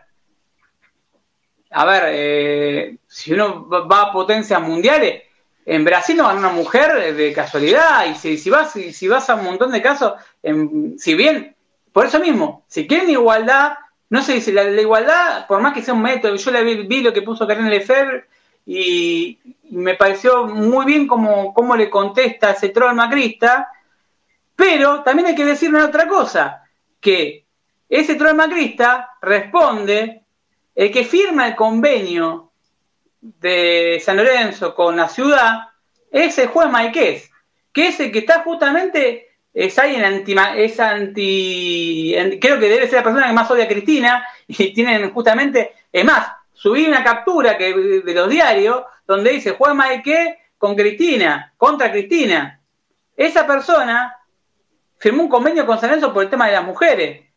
Entonces, se, se estaban agarrando con un tipo que es macrista, cuando el convenio que firma San Lorenzo con el gobierno de la ciudad, que lo maneja quién? Lo maneja el PRO. Entonces, sacando los partidos políticos al margen, tampoco, tampoco tienen sustento lo que estaban diciendo porque lo que se está firmando se está firmando con el PRO. Estás contentando a la gente de la misma gente. para saliendo ahí. Segundo, lo que dijo que tiene, que, que sí es respetable, es el tema, dijo un muy buen discurso, una muy buena oratoria, de que fue una medida que se está haciendo en todo el mundo, de los bancos rojos, bueno, se puede llegar a entender. Ahora, ahora, ¿con eso se solucionan los temas de igualdad en San Lorenzo? No, en San Lorenzo tiene igual que haber igual cantidad de mujeres que de hombres, si querés hacerlo de alguna forma. Si a ver, si Karina Lefebvre, por citar un caso, y 20 mujeres más son más capacitados que Moretti, Rosales, eh, Mastro Simón y Cia, que sean mujeres a cargo. O sea, tal cual, tal cual. Si salen 10 Karinas y, y, están en la comisión directiva, la mitad mujeres, 10 Karinas, ponele, y son idóneas, ¿por qué no las vamos a votar? Es más, creo que las que las pocas que tenemos son dentro de sus rubros así de laburo me parece son bastante bastante importantes. Eh, eh, veo bastante, más allá de que no presentan balance y tienen un montón de cosas, te dan ganas de, de, reprocharles. Creo dentro de, su, de sus laburos son bastante incluso la que incluso la que se presentó como vice de, de Zaponane también era una médica bastante importante creo las que se meten, las que están y las que incluso se, sí, y, las que se, las que se postulan son bastante grosas. La, la niña, la niña, la, la niña, la niña suena despectivo. De, la, la, es cirujana, o sea, una mina que estaba hiper capacitada y que si uno de los puntos fuertes de Zaponare, de lo que presentó, era, yo cuando lo escuché en el plateísta a, a esa mujer, dije, mira qué tipo inteligente, la verdad, me sorprendí. De hecho, hasta el mismo Tinelli dijo, esta es una mujer que sirve para San Lorenzo, además la sigue en Twitter. Eh, porque me fijo siempre quién sigue para ver si, si, viene un refuerzo o no refuerzo. También te puedo ver los refuerzos del básquet. Si ustedes siguen a Tinelli, empiezan a darse cuenta de cuando va a llegar un jugador, empieza a seguirle. Es, muy evidente para una cosa, yo no puedo creer que... Eh, alguna vez, alguna vez me dijo, vos, eh, una persona con mucho poder, me dijo, vos sobreestimás la inteligencia de Tinelli. Pero dijo que nosotros, a ver, con todo respeto, dijo que nosotros era por Frecuencia Soberánamo y nos cagábamos de risa, hasta el día de hoy nos cagamos de risa. Dijo que así nació Jobs y así nació eh, Facebook. Y nosotros pues, y estábamos, estábamos, Rama, Rama estaba al costado y nos estábamos cagando de risa. Me entré a cagar de risa y yo dije, ojalá tuviéramos la plata que tienen ellos. Pero el tipo, la verdad, eh, a ver, agarró Barajó, lo fundió. Agarró la, su productora, tuvo convocatoria de acreedores dos veces, la segunda quebró. Eh, no sé, eh, como no, no digo que, a ver, la guita que tiene, ojalá tuviese la plata que tiene Tinelli. Ahora, donde las cosas que dirigió y, la verdad, no sé, tocó dos cosas y la fundió. Desaparecieron a dos. ¿La dónde fue presidente? Eh, uno fue, era propietario y el otro fue presidente, desaparecieron. Y fue gerente de marketing de San Lorenzo y desapareció. Es más, no podía ni pisar la cancha después del grupo inversor. Él lo dijo, no podía pisar la cancha de San Lorenzo. Estuvo años sin ir a la cancha. Entonces, si uno mira de ese, lado, acá me están, hay, leo los mensajes porque en YouTube también hay. Acá me pone Santiago, más allá de los risueños del comentario, creo que hay que reformar el estatuto para poner en marcha una organización societaria que garantice la transparencia en las operaciones llevadas a cabo.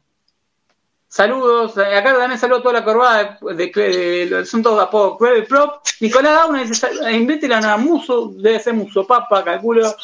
Eh, bueno, hay comentarios de Capesa Ría, de, de, grandes nombres que pasaron por el club. Eh, Igual, Ale, lo que yo veo ahora después de este breve raconto de los libros de paz y la gestión deportiva del sabinismo y del neosabinismo, yo creo que San Lorenzo le va bien del 2012 al 2014 porque hicieron un sabinismo 2.0. ¿A qué voy con esto? Eh, San Lorenzo invirtió mucha plata con aportes privados para volver a ser un equipo competitivo, para olvidarte del descenso y, estar, y pelear de vuelta copas internacionales. Y después lo que San Lorenzo debió haber hecho es aprovechar que ya estás arriba y salir de ese círculo. eh, ahí es cuando San Lorenzo tenía que empezar a vender y a empezar a generar sus ingresos genuinos, si ya tenía más o menos organizado el giro o, de la cuota y todo, ahí es donde vos tenés que vender, ajustarte y ahí es cuando vos proyectás a, a 5, 10, 15 años con juveniles, con uno o dos refuerzos, con otra cosa. Pero Porque eh, San, San Lorenzo hizo una cosa. En 2015, recordemos, San Lorenzo incorpora, después que eh, se va, eh, que, que Bausa para jugar a Libertadores, trae a Matías Caruso, trae a Franco Musis, que era un jugador que si lo, hoy lo ven afuera Y a. Seba Blanco. Y a Seba Blanco. Sí, Franco. A ver, trajo otros jugadores eh, de nivel. Y después, y no vendió, pará, no vendió. Había vendido a Correa nada más. Porque los que se fueron, los que se fueron, después había primer Nico Blandi. Me estaba olvidando que compramos a Blandi en el medio, tres para boca. ¿De dónde sale esa plata? ¿Qué se piensan? ¿Que San salió de San Lorenzo realmente? Si no, No. tenía plata. Olvídate, eso también son los mismos casos que hablamos antes. Aparte, fíjate que todos tienen algo en común. Fíjate cuando los compraron y fíjate a cuánto las venden. Fíjate el caso de Cauterucho, se fue por poca plata. Caso de Verón, que creo que era poca guita. Todos esos casos que se fueron comprando como Blandi. ¿Cómo los venden Cauterucho por se fue bastante, Cauterucho se fue bastante más. A Cauterucho se lo vendió por el doble de lo que lo trajimos, más o menos.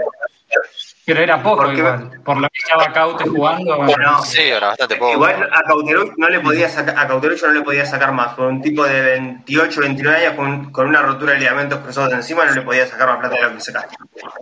No, y estuvo, recordemos que estuvo dos o tres años y estuvo, pues, tuvo un nivel muy bajo, que lo recupera Guedes, que lo puso de extremo y se explota con, con Mayor, con el equipo jugaba. Bueno, pero si vos mirás, es lógico lo de San Lorenzo, porque San Lorenzo compraba, compraba, compraba, pero no vendía. Porque si vos te pones a ver, vendía Correa, Tito Villalba lo, lo, lo negoció, un palo recibimos por Tito Villalba.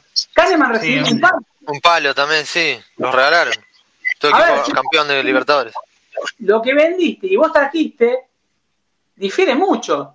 La Copa Libertadores del 2015, retuviste a Bausa, que era el contrato más alto que decirlo, había salido campeón de América y tenía por qué. Era el contrato más de técnico que más ganaba en Argentina en ese momento. Una suma muy importante. Pero no se la había ganado. En justa razón, sacó campeón de América. Era un técnico que lo querían todo. Ahora, para retenerlo, ya le trajeron a Yepes, que venía, que venía Milan y venía de jugar un mundial. Que vino, la verdad, estaba durísimo. Durísimo. Ahora, Gentiletti cuando lo vendieron, en el balance figuran, eh, figu- San Lorenzo supuestamente lo compró por 700 y lo vendió por unos 700. Y el- lo- No. lo- lo- Dos San palos, ¿no Lorenzo, no, San Lorenzo lo vendió por. Era 2 el 100 y San Lorenzo tenía el 50. Era, y San Lorenzo lo vende por 1, 2.50. Eran dos palos y medio, era la cláusula de rescisión que tenía. Y, lo, y San tenía un 50% de pase, una cosa así. ¿qué hacen? Recuperan la plata lo que habían puesto y era así, vamos recuperando plata, van haciendo buenas campañas, vendemos, recuperamos, vendemos, recuperamos. 2015 para el Libertadores, traen a Musi, que venía de Dinamarca, dos palos y pico, tres palos, creo que lo pagaron. Traen a Caruso, no salió casi nada. Eh, tenías a Buffarini más en los laterales, Yepes, que, que se había puesto bien a tono físicamente, entonces Caruso, Yepes de centrales, con un 4-4-2 con Marcelo que se conocen de memoria, y afuera tenías a eh, Blanco, por un lado, tenías a Pitu Barrientos, que también se fue libre, que también lo compramos, o sea, se lo compramos a Cataño y lo vendimos libre, se lo dejamos libre, se fue por, la- por, el, por el pase libre. Sí, Entonces- después de que Aguirre, después de que Aguirre dijo que no lo iba a tener en cuenta.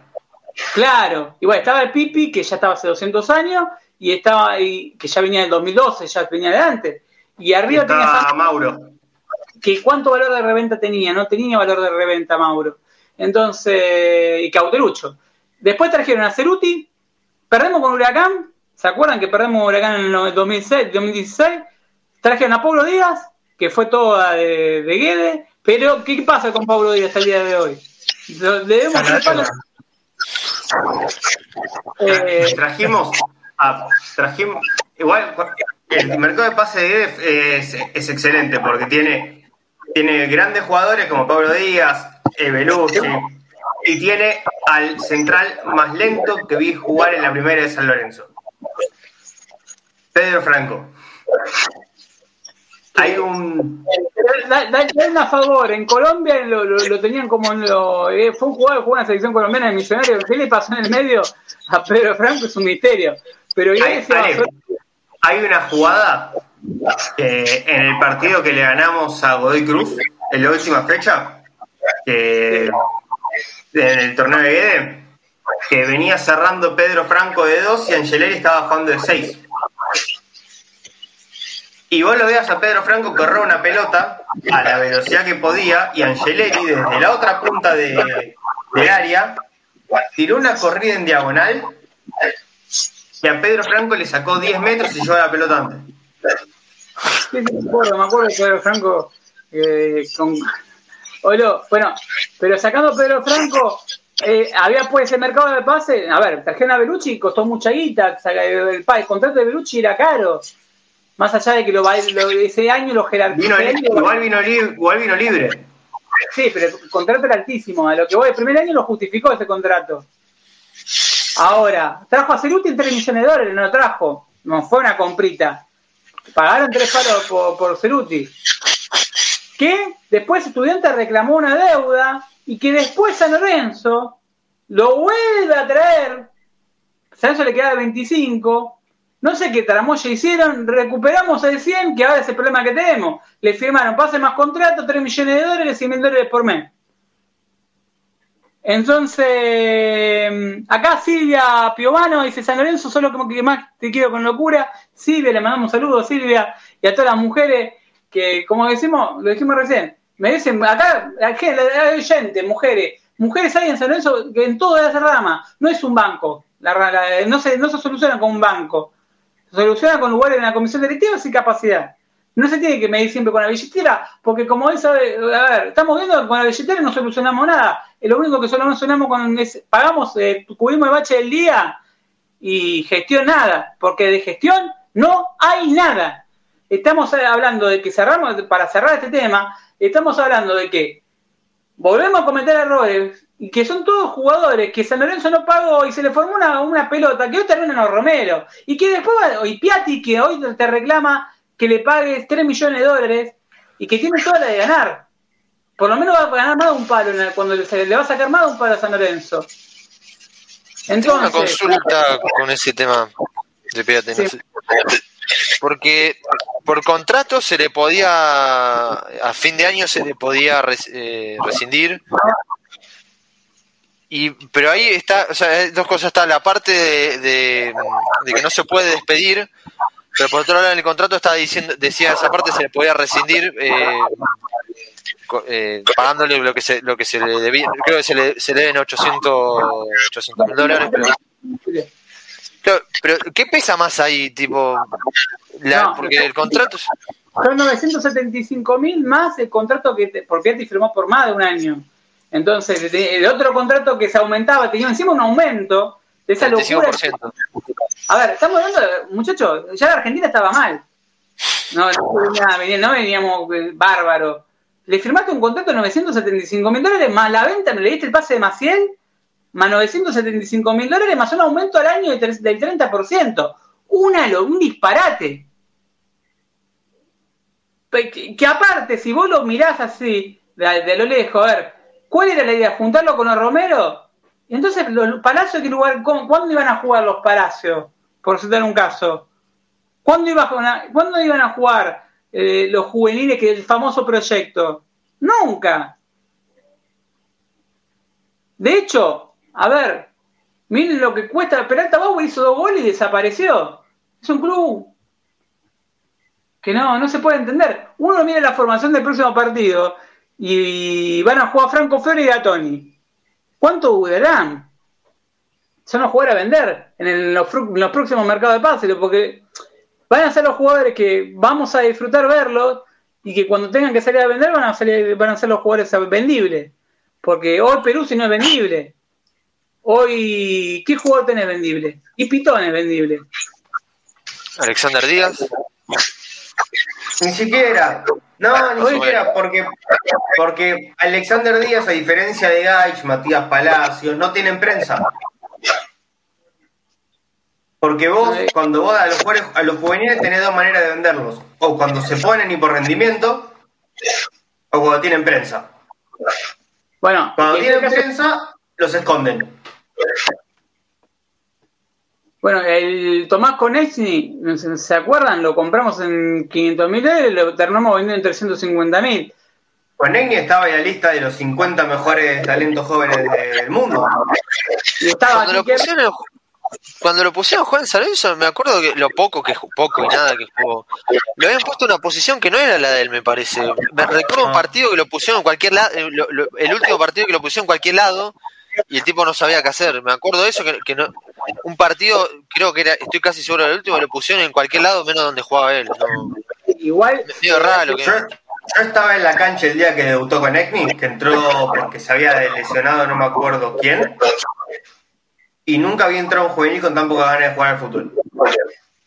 Bueno, el caso con Ekmi es un jugador que cuando tenía 15 años sacaba la diferencia. Lo compran de la calle de Comoro Rivadavia sabiendo que eran unos talentos que todos querían. Eh, a ver, fue una jugada que salió mal, no le voy a decir que, que, que, en ese momento sí lo que era un juego que era nombrado como uno de los grandes valores del fútbol argentino en ese momento, igual que Quique Ruiz y eso.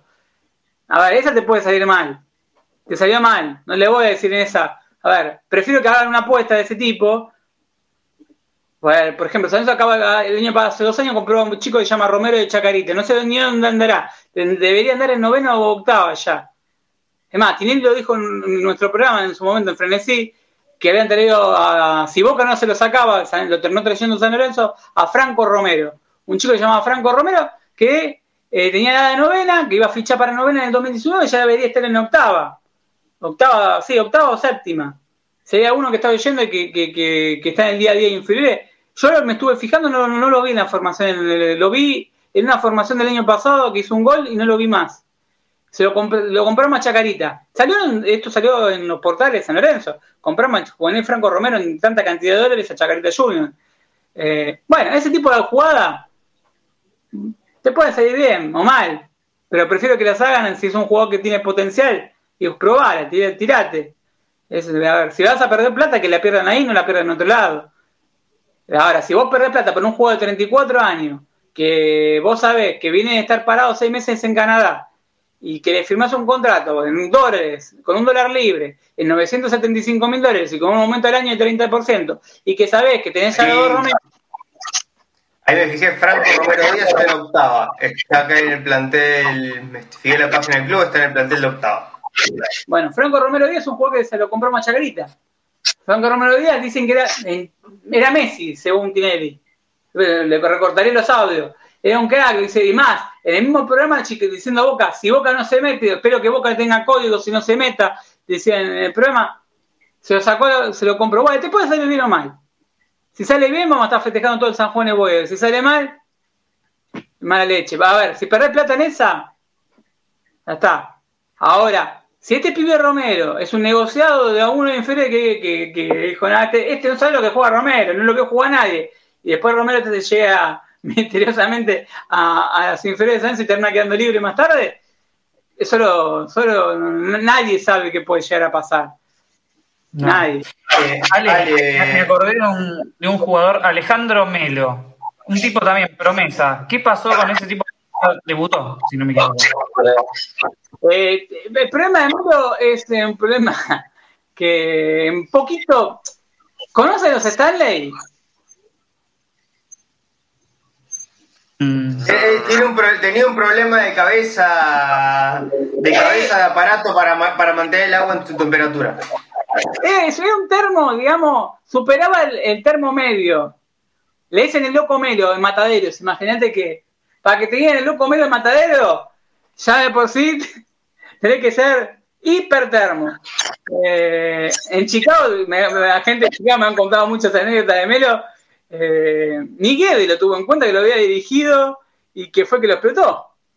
Eh, estuvo ambulando por varios clubes y sí, tiene condiciones sobra Melo. De hecho, pasó para Atlético Tucumán en primera y todo, pero la cabeza no. Pero esa buena. Melo, en la primera vez, en ese torneo de Guede, era eh, Pocho la vez, no sé, un jugador de decir, este va a andar en primera, va a ser un gran. De hecho, cuando vino Guedes, yo dije, lo recupera Melo. ¿Sabes qué? Y lo primero que veo es que lo, lo manda cedido. en eso pasan cosas insólitas. Tenemos un jugador. Volvió a Chicago, ya vol- volvió a Chicago. De hecho, Guede firmó con, en Chile con Paletino con una cláusula. Nosotros en abril del 2015 pusimos que era reemplazante de Bausa. ¿Por qué? Porque teníamos amigos de Cavalieri y teníamos contacto con Cavalieri y sabíamos que Guede tenía cláusula de San Lorenzo que lo estaban siguiendo. Entonces dijimos, este va a ser reemplazante de Bausa. Que fue una apuesta que la verdad también se la puede dar como van a decir, va, nadie hoy tope más Guede, pero en ese momento, cuando estaban palestinos, nadie se le a ver, que venga Guede, nadie lo pedía Guede, hoy lo piden todo, pero en ese momento lo que lo trajeron fue la dirigencia. Esa se la puede dar como ganada, porque si no, eso no es el objetivo, y a mí no me gusta ser imparcial. A ver, lo trajeron, fue una apuesta que le salió bien. ¿Cómo Quiñón salió mal? Quiñón se- no, nunca le dieron continuidad, hoy es el jugador con más pases acertados que Argentina. No, Quiñón no salió mal. Espera, Se quemó en un partido con Boca que se hizo expulsar estúpidamente, me parece. También. No, no, sé, no sé qué, espera, vamos a, ser, vamos a ser buenos con Quiñón porque la verdad es uno de los... Tiene, tres, con- tiene dos condiciones que a mí hacen que cualquier jugador de fútbol me guste. Tres. Es zurdo, displicente y juega en punta de pie.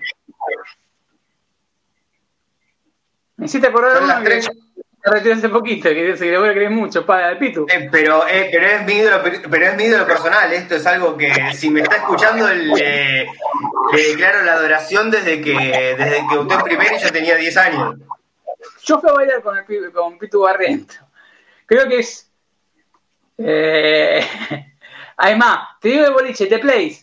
The Place era en Flores. Bien, bien, fuimos a Dien. ¿Qué hijo de puta? ¿Qué te acordás? Fuimos a Dien. Fuimos a Dien y la cuento, la cuento. Es más, te lo juro, eh, lo juro, yo no tengo por qué, lo juro, mi viejo falleció hace cinco años. Lo juro porque la verdad, lo más me importa en la vida, lo más quiero. Eh, la vez y me firmó Fotolog. Yo en ese momento existía el Fotolog y, y me acuerdo que el Pocho me puso, eh, mi, mi se llamaba Casa de mi Cultura. Eh, en ese momento era de lo, de lo más visitado de los Fotologs de San Lorenzo, subía fotos. eh. No lo digo de pedante, sino porque tenía de verdad entrar una banda de gente.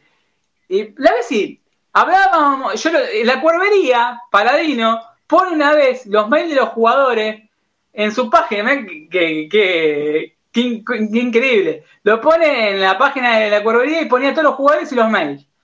Todos agregábamos a todos los que estaban. Estaban todos los mails de los jugadores. Los MCN, el famoso MCN. Tengo una imagen que la tengo guardada en la computadora que está.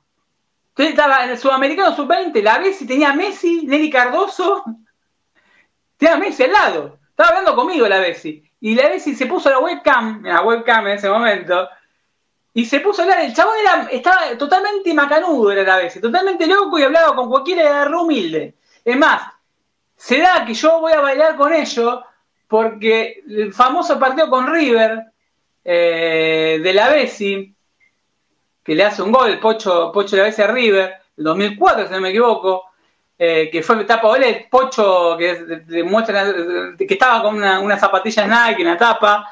Eh, yo le dije que si hacía un gol, le regalaba, tenían los compactos de mi hermano, se lo robé a mi hermano, de lo del bohío, mi hijo de puta, mi hermano también, ¿no? Lo del bohío y no, tengo nada para gente que le gusta la cumbia santafesina. Lo del bohío y lo del maranao, que eran dos grupos santafesinos de cumbia santafesina. Y la Bessi, cuando te armó que era, me dijo que sí. Quedamos así y vamos a hacer una cosa. Primero nos conocemos, me da los CD, nos conocimos en un Burger King, después del entrenamiento en un Burger King estaban Pi- Pitu Barrientos, Quevedo de la Bessi.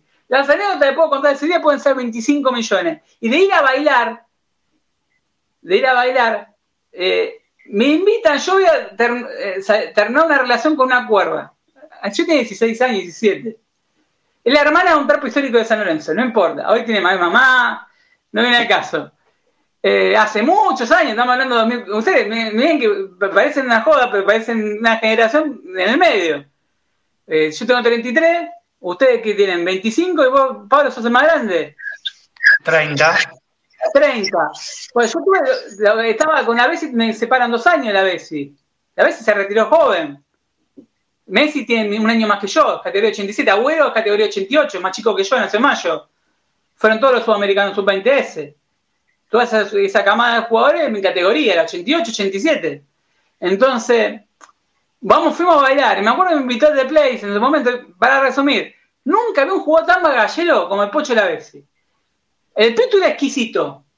El Pitu era, no podés, es más, el Pitu le sacaba la foto con la, la VGA, tenía el celular, era un dichoso de, un celular, de los celulares que tenían cámara, y le sacaba la foto, nunca vi lo que comía, ahora, lo ve bien la Bessi, lo ve fino, lo ve todo. Sí, comía cada uno el hijo de puta. Después mejoró el nivel, mejoró el target, empecé el esperanto, cambió un poco ya la facha, se dejó el pelo largo, se arregló la dentadura. Se hizo, pero nunca el, el Pitu lo bardeaba, me acuerdo, de ese, momento. Pero eran, do, eran, dos fenómenos, dos termos que comían en ese momento. Miren cómo cambiaron los dos. Creo que Barriento no tanto, por eso no hizo la carrera que hizo la Bessi. Porque Barriento tenía todas las condiciones para hacer la carrera de un jugador de más jerarquía todavía. No sé si Messi, pero, es el único, pero es el único tipo que yo mandé estampar una camiseta. Un jugador de la puta madre un jugador de la puta madre, con unas condiciones barras, pero como decís vos, displicente. A ver, si hubiese tenido el más sacrificio, por ahí estaba como el Papu Gómez, que hoy está jugando en Sevilla, está en, tuvo, tiene la misma edad. Está de 88. Entonces, te pones a pero pensar. Bueno, volviendo a lo otro, a Quiñón lo incineró el Pampa, poniéndolo a jugar durante por izquierda. El Pampa, pero también vos lo dijiste. El Pampa, el Pampa, el Pampa lo incineró. Eh, hizo, puso a Budiño de un lado, a Quiñón del otro, a Belucci y a Perida Mota. Quiñón, no sé, Quiñón puede recuperar pelota porque juega de 5, pero no juega de volante por izquierda en, una, en tres volantes, en una cosa de tres volantes. Ahora, hablando de eso, sin, sin extremos que vengan, sin extremos que marquen a los laterales. Solo en el medio con a poder. Santi, dijiste algo recién, Budiño. Budiño quedó libre. El otro jugador de ese mercado de pases que trajeron fue Alexis Castro, que hoy está en Colón, está haciendo goles, pero que no está en San Lorenzo. Y el otro jugador fue Salazar, que queda libre. Eso, o sea, San Lorenzo no pudo monetizar en dos de esos, de esos cuatro palos que invirtió entre Budiño, tres en Salazar y dos en Budiño, cinco millones, quedan libres los dos. Uno quedó libre y el otro va a quedar libre ahora. No le, Salazar no juega más en San Lorenzo. De hecho, por eso no está jugando. Pero, pero igual, lo que es insólito es que sabiendo que la mala planificación deportiva, que sabiendo que Salazar se queda libre, no lo ha tratado de ubicar en algún lado, aunque sea, y renovarle por seis meses para ver si lo podés cotizar y vender. No sé si Después hablábamos, Después hablamos de que en ningún lado le van a pagar lo que cobran en San Lorenzo, pero aunque, aunque sea que alguien te cobra la mitad del sueldo. Pero ¿sabes cuál es el tema, Santi? Que San Lorenzo le firmó un contrato que era la figura, una de las figuras de central cuando lo trajo. A ver, cuando lo trajiste era un jugador que lo quería, lo quiso River en el mercado anterior y no se lo pudo llevar. Eh, era un jugador que estaba en el mercado que era muy requerido. Pero como dijiste vos, hiciste un contrato que ni siquiera de 50 te digo que te pueden pagar hoy de, Salazar, como está el fútbol argentino. Ni siquiera de 50. Eh, bueno, acá te dicen, te, por Quiñón Santi, no es el, Marcelo Muñoz dice, no es el, tampoco el Conde Galeto. No, no, obvio que no es el Conde Galeto ni de casualidad, pero Quiñón es un buen jugador, es un buen jugador. Eh, ha demostrado que puede jugar en la primera del fútbol argentino en un equipo que es protagonista como Lanús. No, no es que es un tipo que fracasó estrepitosamente y que terminó jugando en el ascenso. Hablando de mujeres, déjame decir un comentario reciente, más mujeres para decir que, tiene que no tiene que existir cupo, que tiene que haber igualdad de condiciones en San Lorenzo. Lo está demostrando el programa, que, ya tenemos cuatro comentarios de mujeres. Eh, Pauli Campos pone, vamos a Lorenzo con todo, el domingo ganamos y los Romero la rompen y el miércoles pasamos. Ese es el optimismo que queremos y lo único que pretendemos los hinchas de San Lorenzo. A ver, ¿quién carajo no quiere que San Lorenzo no clasifique? Yo quiero que ganemos la copa. Yo me quiero ver, a ver, no, no sé de dónde va a salir la plata para pagarlo, todo este quilombo que armaron, porque es un quilombo financiero enorme que tenemos. tenemos que pagar ahora a Paulo Díaz, a Saltaz, a Piatti ya, y demás jugadores. Ahora, que pasemos, después vemos. La, única manera, la única manera de zafar este descalabro es llegando a cuarto de final de Copa Libertadores. Y tampoco, porque 50 de, zafar, no, de zafar el descalabro. ¿Cuánta, ¿Cuánta plata sería eso? Cuarto de final. a ver. Eh, al, club, al club 4. Al club 4. más o menos. Mira, lo que lo puede saber esta dirigencia, ¿sabes qué con el tema, si se van a sacar a Romero de encima, puede ser una cosa que es, muy factible. Que se suspenda el fútbol brasileño y si pasa si pasamos con Santos no jugamos el partido. Por, por lógica. En Brasil eh, se está desatando, ustedes no sé si, están al día con lo que está pasando en Brasil. Sí, tienen récord de, muertos con, con, el COVID, sí. la segunda cepa, de, la cepa brasileña se llama la tercera cepa y tiene un nombre, ya hasta le pusieron nombre eh, se están dando una cantidad de casos infinito. Eh, no sé qué más. Hubo de Chile, que otro país que tiene, si bien es el que más vacuna ha dado, también tiene un flor de quilombo con el tema de COVID. Eh, hay COVID en Chelo Gañete, no va a jugar el partido de vuelta. Y en San Lorenzo no tiremos, no, no, no tiremos, no tiremos confite, que Franco Galván, eh, hoy me preguntaron antes, y por eso lo aclaré en, el Twitter, eh, Giam y Agustín, iba a decir la mote, como el actor, eh, la, moza. no jugaron porque tienen COVID. O una reserva que hoy cayó 2 a 1. Pero hay que decirlo. Un caso curioso en la reserva que firmó un chico que tiene más de 20 años, en categoría 97, 98, que hicieron un contrato. Vino de Unión de Santa Fe. ¿Quién es? Cayó, es como que necesitaba reemplazar a Vivanco, que Vivanco venía a reemplazar a. un cuentito. Vivanco reemplazó. Ferrari reemplazó a Vivanco. No, Vivanco reemplazó a Ferrari. Ferrari reemplazó a, a Perales. Perales lo reemplazó a Alemandi. como que necesitábamos un negociado para un 2 en la reserva. El 2 eh... Pero fíjate eso. Alemandi, después vino Perales Después vino eh, Gianluca Ferrari, que venía de, jugar en la D de Italia, en Montecatini, como el, famoso restaurante de Mar de Plata. Y después trajimos a Vivanco, que venía libre de River. Pero bueno, vamos a, para cerrar el deporte federado. Tiene un informe de Manu Salvador quiero que los hinchas de Santos le presten atención porque acá está donde el gerente de marketing empieza a apretar después cuando escucha el programa de las repeticiones y me empieza a mandar corazoncito y me doy cuenta que escucha Frank Che, te nombraron a vos porque hay alguien que le va a pasar esto, entonces yo quiero que le pase en esta parte. Pero te lo dejé para el final, para ser hijo de puta, así se tiene que clavar todo el programa. Y sí, vas hasta acá. Yo muchas veces lo que hacíamos en Frenecida es eso. Dejábamos para el final para que se tengan que clavar todo el programa. ¿En qué momento hablamos de tal dirigente? Eh, le decíamos en el minuto 1.59, el programa duraba 2, 2, minutos, 2 horas 5, le decíamos 1.59. Como para que se claven, ya decíamos, si no vas a putear, te, clavaste dos horas por lo menos. A ver, Manu, ¿tenés a mano? Esperamos mientras busca la logística para lo debe tener anotado. De, si lo tiene anotado de memoria ya es porque no es un solo deporte. Sí, Todo esto empezó con un tuit de Juan Piguarte hace dos semanas, si mal no recuerdo, que compartió la captura de una persona que escribió de boxeo contando que por problemas de pago de sueldos, eh, el principal profesor, que era histórico de San Lorenzo, eh, se fue.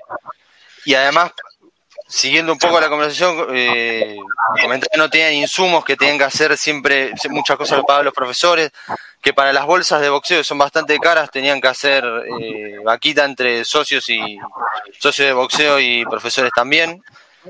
Investigando un poco más, después vi también el hockey que realiza, bueno, una cosa habías contado vos en, en Frenesí, que el hockey realiza rifas para poder comprar insumos. Encima además le iban a hacer la cancha de agua eh, con un acuerdo con el gobierno de la ciudad que nunca la terminaron de hacer y hoy en día la, este, toda esa, lo que, lo que era el principio de esa hora está abandonada, ya tiene la zona ya le crecen plantas, ya es una cosa totalmente va a tener una, una, una cancha de agua en cualquier momento. O sea, es más, verde también. Sí, a- a- agua y potu va a ser. Agua y No, potu. es que vas a tener No, pero aparte, eh, aclaremos que la cancha agua es requisito para jugar en primera. ¿Y qué, pasa? Que por eso no puede jugar, tiene que jugar en otra cancha, tiene que alquilarla. ¿Qué eso que genera? ¿Cómo nos gusta alquilar canchas, eh? Yo creo que debemos tener un convenio. Hay alguien que come ahí de, de, de, ah, ¿qué vamos a construir la cancha? Vamos. No, ¿Cómo? Tiramos tal predio de estrella de, de, de tal lado, ¿viste? Siempre hay una estrella. Un club estrella de San Lorenzo va a ser un, un partido de, de alguna disciplina. Bien, después, después ver, bien, eh, fútbol recreativo también tiene problemas de insumos también con lo que es pelotas y redes. Todo esto hablando con gente, un poco se destapó con, con el tema de lo que eh, publicaba Juan, Juan Piuarte, que es de la Corbería.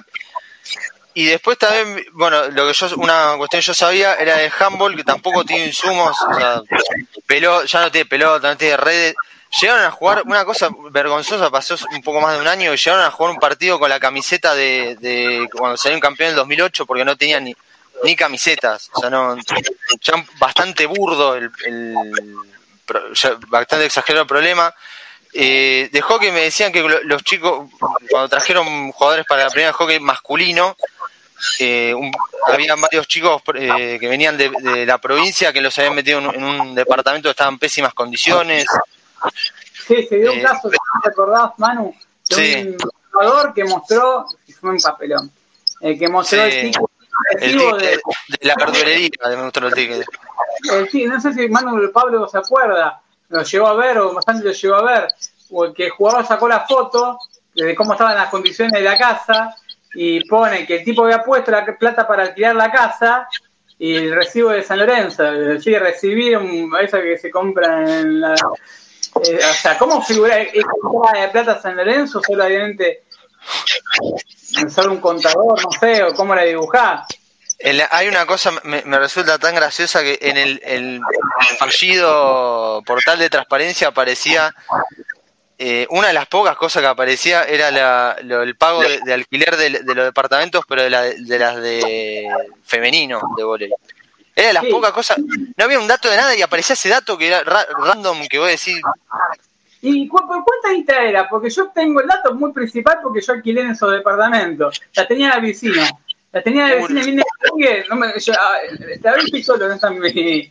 Pero no, el, dato no me acuerdo, porque lo vi hace, era hace un montón, ese portal de transparencia, no me acuerdo cuánto, cuánto era.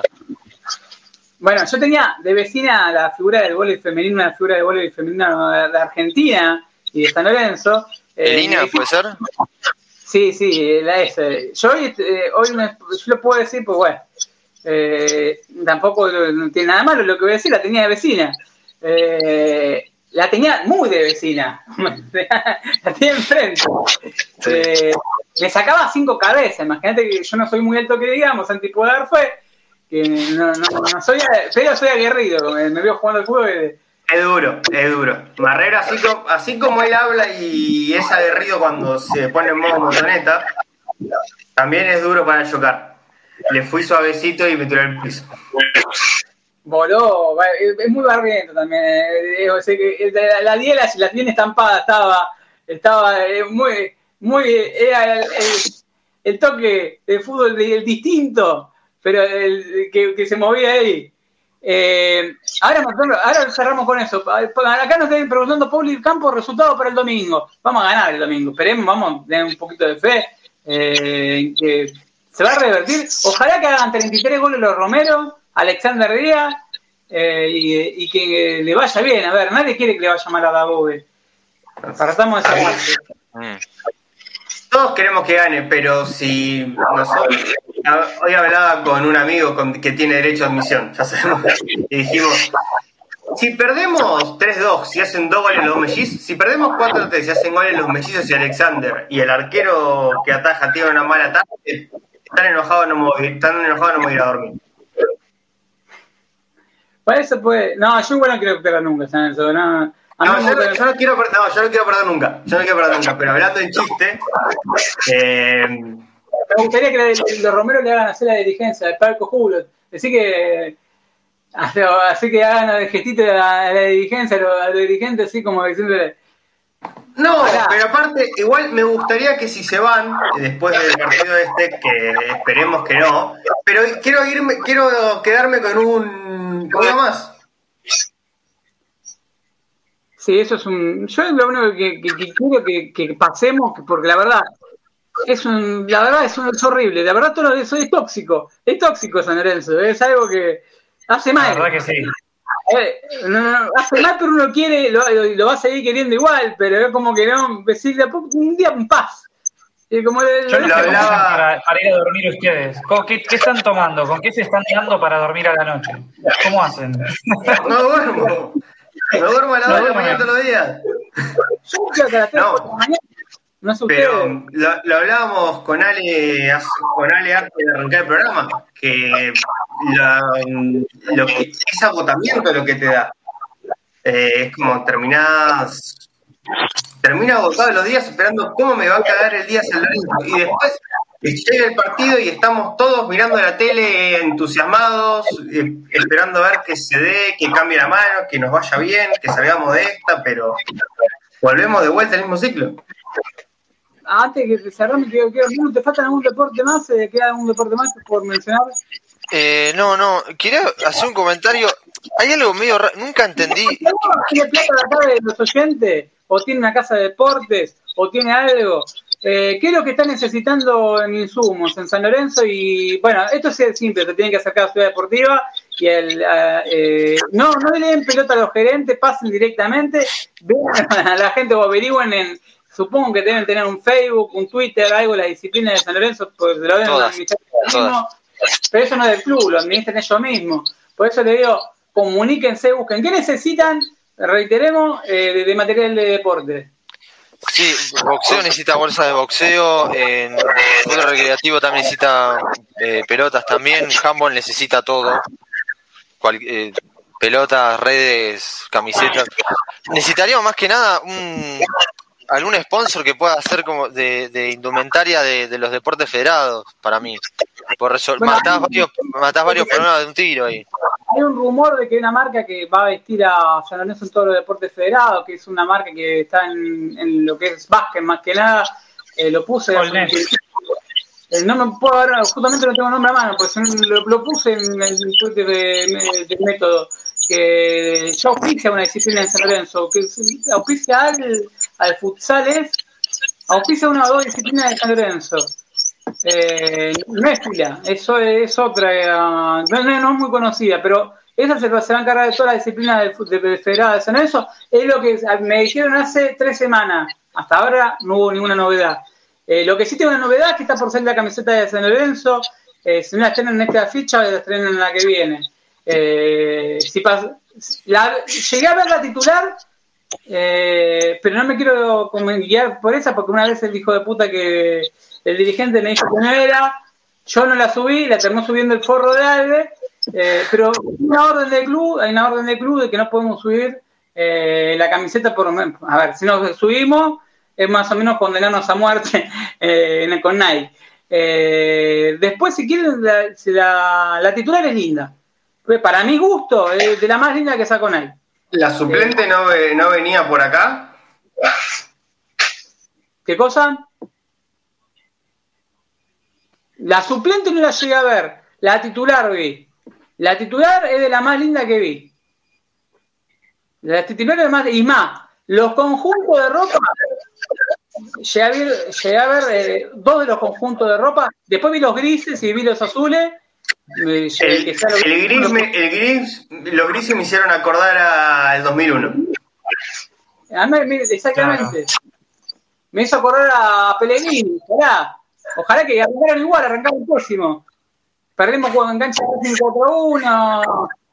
Y de a poquito que, que vino a hacer los codos. Me hace la voz y pasa de ser remisero a ser. Lo juguemos tanto con remisero y después nos, tratamos- nos terminamos tratando a Bobe.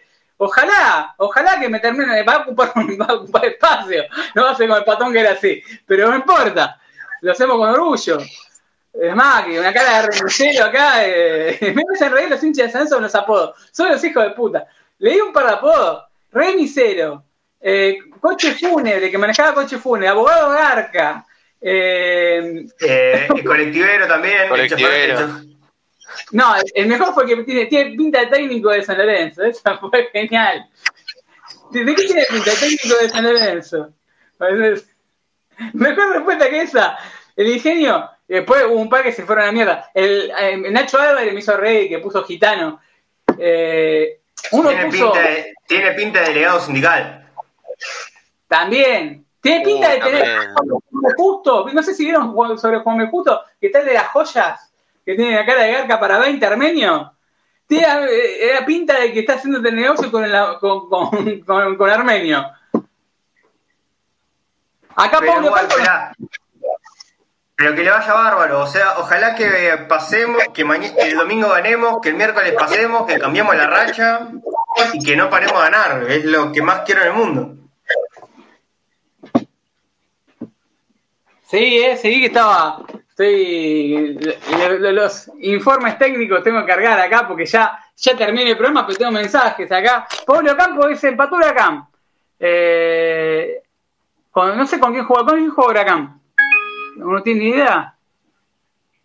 Eh, Hablando de Huracán, lo que dejó el último partido con San Lorenzo, la verdad. Ma. contra Lanús. contra- 0 a 0. bueno, igual así todo, no tiene fe, la verdad, para los ver, el medio de Huracán, honestamente, me gustaría tener a Rolón y Jacob no es menos que ninguno de los cinco que tenemos, ¿eh? No, fuera de juego lo digo. Día jugó un muy buen partido. Más allá de que. eh, ahora Gordillo tuvo un, un- solo una molestia. No sé, tu- para mí, eh, tuvo un buen partido, tiene sangre, que es algo que faltaba en San Lorenzo. Y lo que, lo que me- por ahí me preocupa es cómo, cómo va. Me parece que va a ligar bastante roja en San Lorenzo. Ojo, ahí voy a decir algo. Eh, yo creo que se va a terminar adaptando muy bien al fútbol argentino. Ojalá. ¿Por qué? Ibrahim, ¿Por qué? Porque mira, el otro día pegó una patada descalificadora y se bancó todo el partido con, con amarilla sin pegar. Pero ¿sabes quién tenía esa condición? Ah, Hay alguien en San Lorenzo que hacía lo mismo. Michelini. No, pero si vamos a otro puesto, que se amonestaba a los 5 minutos y después aguantaba a los 90. A Walter. Kahneman era un Sí. jugador que lo amonestaban. No lo expulsaban, eso sí. Pero lo amonestaban a los 5 minutos y aguantaba 85 minutos sin que lo expulsen. Un partido que, que creo que fue Libertadores que entró co- como, suplente y entró y creo que ni, ni- ni- no pasó el minuto que ya la primera ya se hizo amonestar. En Brasil. Fue en Brasil. No me acuerdo si en octavos o en cuartos. Creo que no, creo que en octavos. Sí, es verdad lo que cuentan en el mundo San Lorenzo de, de- de reestructuración, de... siempre se habla de reestructuración, de que vuelve Buffarini, que va a despertar, no sé cómo, cómo lo vamos a pagar, porque si Boca no le puede pagar el contrato, y San Lorenzo no está en las condiciones, dicen que Buffarini vuelve. Ese es un... No sé si es bueno o malo, porque la verdad, Buffarini recordemos que ya tiene 31, 32. Se va Herrera. Entonces se van a ir los dos laterales, se van a ir los tres laterales. Salazar ya se va, ya sabemos que se No, va. a Herrera Salazar, los otros dos.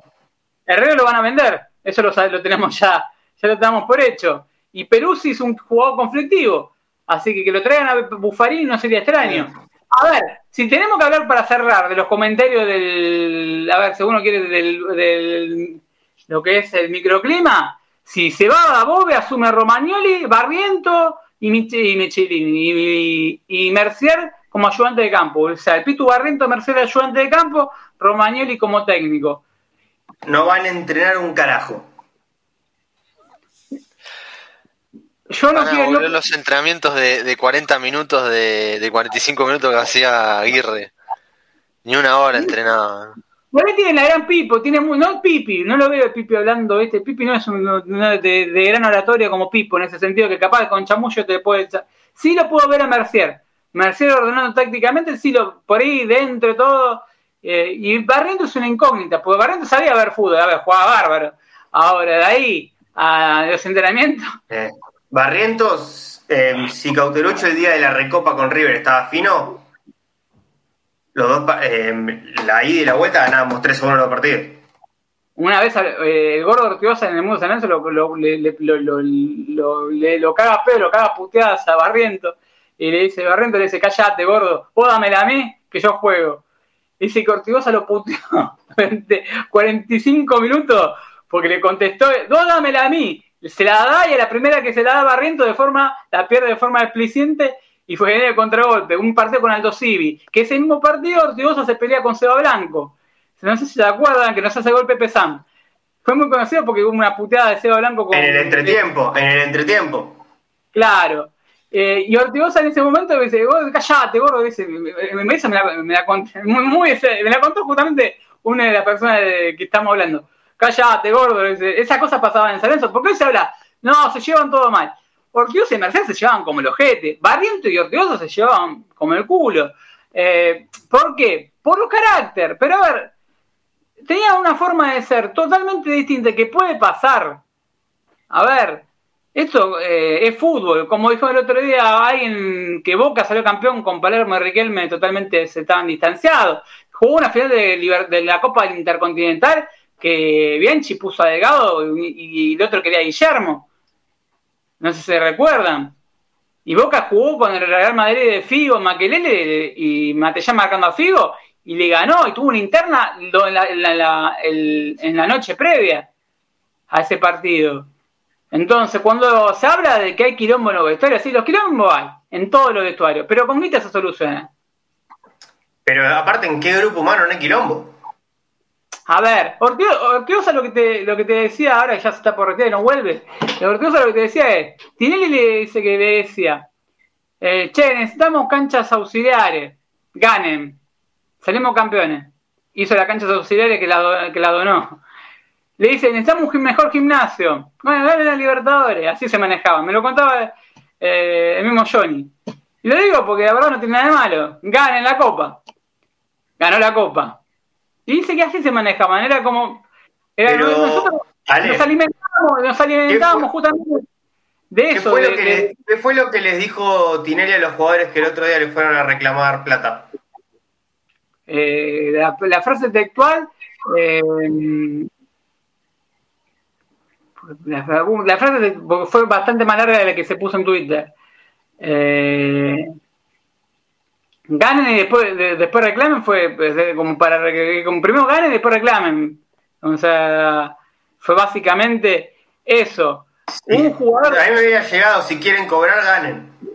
Bueno, es exactamente lo mismo. Bueno, hay un jugador que le respondió, eh, gano poco, corro poco, hace un, un tiempito en San Lorenzo, que era una frase que, le- que la- primero que le dijo, eh, fue que nosotros la conocemos con Ale, de, de- de- flaco Capurro que juega en Colón de 5, que se le dijo a los dirigentes de Colón, venían de perder y dice, pagan poco, corro poco.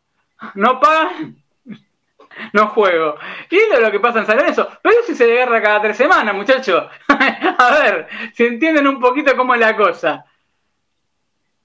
Después Perú se pone pasa a y no se lesiona nunca. ¿No vieron la cantidad de casos de jugadores que puede, de San Lorenzo que se lesionan después pasan y no se lesionan más? Decir, ¿qué pasó con este jugador que tiene la- ¿Cuántos casos hay de jugadores que tienen este problema? Y en San Lorenzo hay un montón. Lamentablemente. Bueno, pero que ganen, que ganen y después cobran, que ganen la, que hagan esto, ganen la copa, Tinelli diga, ganen la copa, les pagamos todos los premios. Viste, querés el premio de la copa, te lo, se lo damos a ustedes todos, pero gánenla, eh, lleguen a la final y la Si ganen. ganan la copa, si ganan la copa, creo que van a cobrar igual. Iba a decir, van a cobrar igual. Eh, No, no estamos a una apología de la violencia, ¿no? Pero la verdad, No, ganen. no.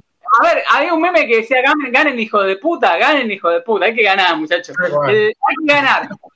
El fin de semana, entre semana, el otro fin de semana, ser deportivo ganar, como decía Patón Bausa. En San Lorenzo hay que ganar siempre.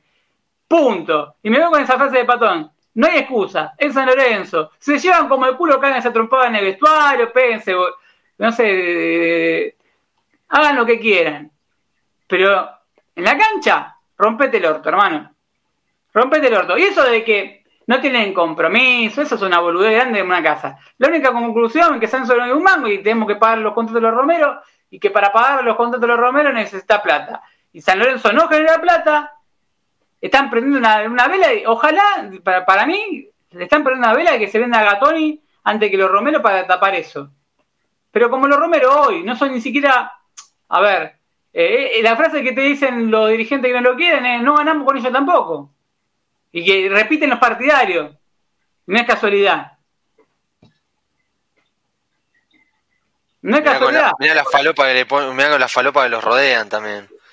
Bueno, si vos le pones a Trojansky, con todo el respeto del mundo, y vos le traes a, a en el fondo, a ver, los, Romero no son eh, Oliverato y con todo el respeto del mundo. Nadie juega. Messi no juega solo. Messi con el, Barcelona, el otro día fue mejor ejemplo. La rompió, tuvo un partidazo. Le, le vieron la cagada a Lenguet, fue el, que se mandó la cagada en el gol. Tiró a la basura todo lo que había hecho Messi. Entonces, nadie se salva solo jugando al fútbol. Lo vemos en la selección con Messi. Entonces, no le puede, a ver, Nadie gana solo un partido. A ver, si Bausa.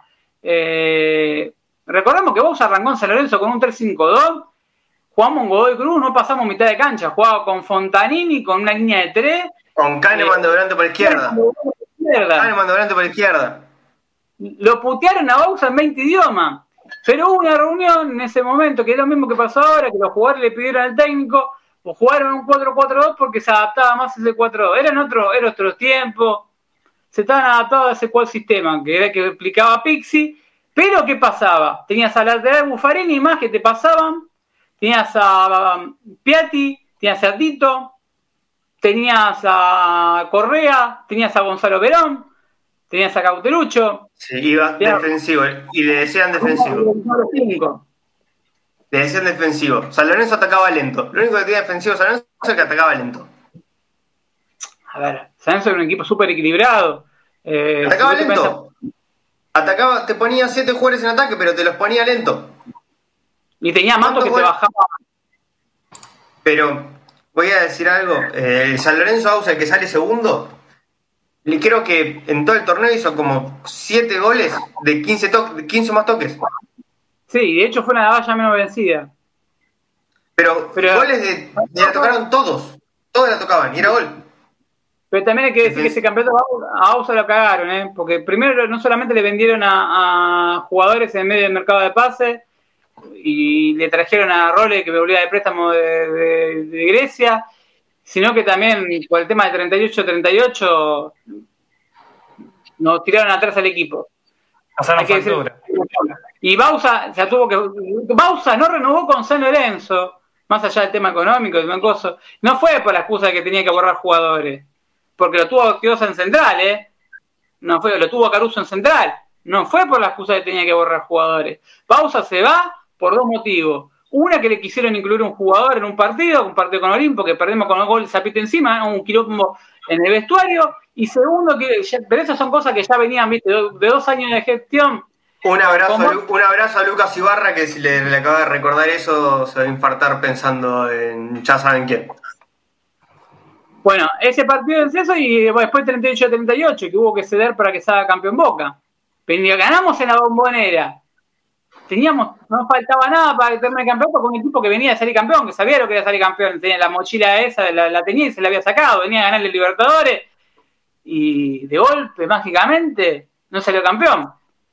Regalaron este campeonato por el 38-38 y encima nos cagaron, porque los cagaron, porque fueron a todo por todo y al final Tinelli perdió con el 38 a 38, nunca agarraron la AFA.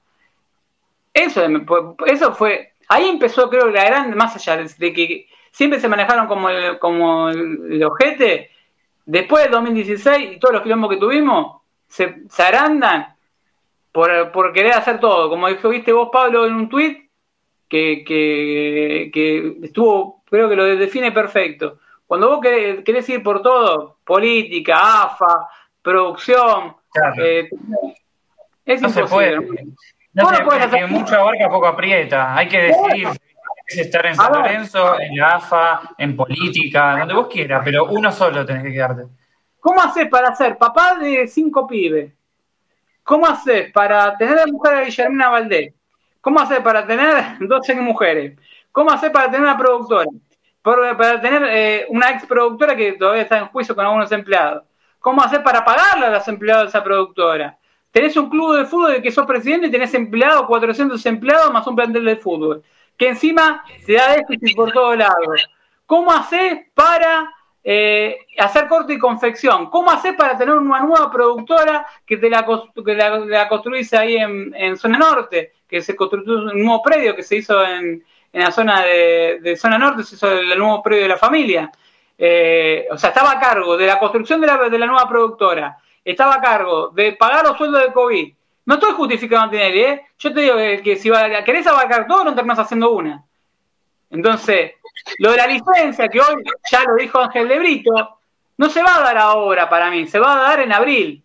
Porque es lo que venimos barajando todo lo que estamos en el mundo San Lorenzo. ¿Por qué en abril? Porque cuando sale la ley de resonificación. Se va a querer ir con la ley de resonificación. Y bueno, toma, te la llave. Con la ley de resonificación va a ser una alegría y bueno, no vimos. Muchachos, eh, ahora sí, porque sé que mañana Santi tiene que madrugar. No cerramos a las 12, cerramos 20 minutos antes. Eh, gracias por estar. Gracias, Pablo. Gracias, gracias Manu. La verdad, cualquiera que tiene casa de deporte o lo que sea, en San Lorenzo necesitamos pelota, indumentaria. Eh, todo lo que tengan en el local, mándenlo a los deportes federados. Si tienen la posibilidad de juntarse varios locales y puedan colaborar, es más, nosotros tenemos oyentes que, han colaborado, si tienen alguna cosa, y es más, han puesto en su momento en Deporte Federado, otra vez es donde ya están necesitando lo mismo. Ellos saben eh, a quién me refiero. Otra vez están necesitando ver camiseta, no le estamos mangueando eso. Pero si pueden dar una mano, San Lorenzo, la verdad que, a ver, una de las cosas que va a tener la página del método de San Lorenzo es que, que la gente proponga ideas y eh, las proponga, sino que también tenga la posibilidad de mostrarla y si tenés algo gráfico, visual o algo para que mostrarlo en Drive, lo subas y, lo compartamos y se lo mandemos a los dirigentes. Yo no tengo ningún problema en romper las pelotas, total, después me, me ¿no? Pero yo no tengo problema en mandarle a nadie, ni a Tinelli, ni a nadie. Gracias, Santi. ¿Llegamos mañana? ¿Llegamos bien? Sí, llegamos bárbaro, llegamos bárbaro. Solo, solo me tengo que levantar a las 8 de la mañana. Ah, tampoco, tampoco, a ver, parece, parece Navarro, ya. Eh, no, Navarro. no, no, no. No, no, no. Quiere jugar a la mañana. No, no, no, me gusta, no, me gusta, no, no me gusta jugar a las 10. No me gusta jugar a las 10 de la mañana. Creo que te faltaba toda, Y yo te digo que... No, madrugo toda, la, madrugo toda la semana el sábado quiero poder dormir un poco más. Bueno, ahora sí te dejo tranquilo y gracias a todos los que estuvieron del otro lado. Eh, más de 950 cuervos. Eh, la verdad que nosotros estuve viendo las estadísticas de lo que va del mes de marzo, ya superamos las 2 millones de personas solamente en comentarios de Twitter, ayer hubo un quilombo terrible. Eh, la gente responde, suele responder sobre todo más, cuando a veces responde más cuando no hay invitado, no sé, no le estoy tirando palo al invitado.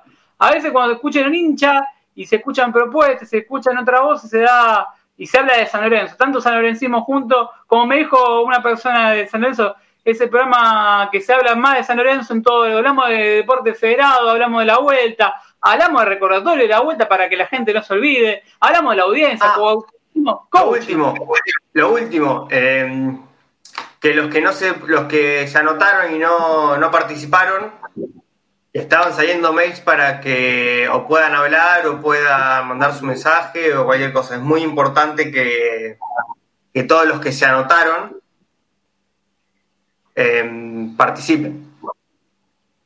Eh, Pablo, pues creo que, creo que es más, si piden que si quieren se lo mandamos eh, como un comunicado, lo pegamos a ver, pongan todos los... tenemos, Lunes 15 y martes 16 son los días de las últimas jornadas, así que ahí el orden... ¿A dónde hay que mandarlo? 970 en adelante son los que exponen. a la dirección... estaban saliendo estaban saliendo mails a las casillas de los que se anotaron, así que si alguno se anotó y por alguna razón no pudo participar, que se fije en su casilla. Miren el spam, por favor, por el amor de Dios, miren en el spam porque es una, un error que suele haber mucha gente que por ahí no está enterada, que tiene que, que, tiene número de orden, no se enteró, y ahí tiene 200 spam y colgaste. Eh, si alguno Si alguno tiene un amigo que tenía que hablar y colgó y piensa que no puede tener revancha, sí, tiene revancha, por no está en el mundo Twitter y no sabe. Sí, tiene revancha, no hace falta que estés. Por ahí tenés que estar laburando, no podés, por X motivo, tenés que, un problema con tenés que cuidar a tus hijos, lo que sea.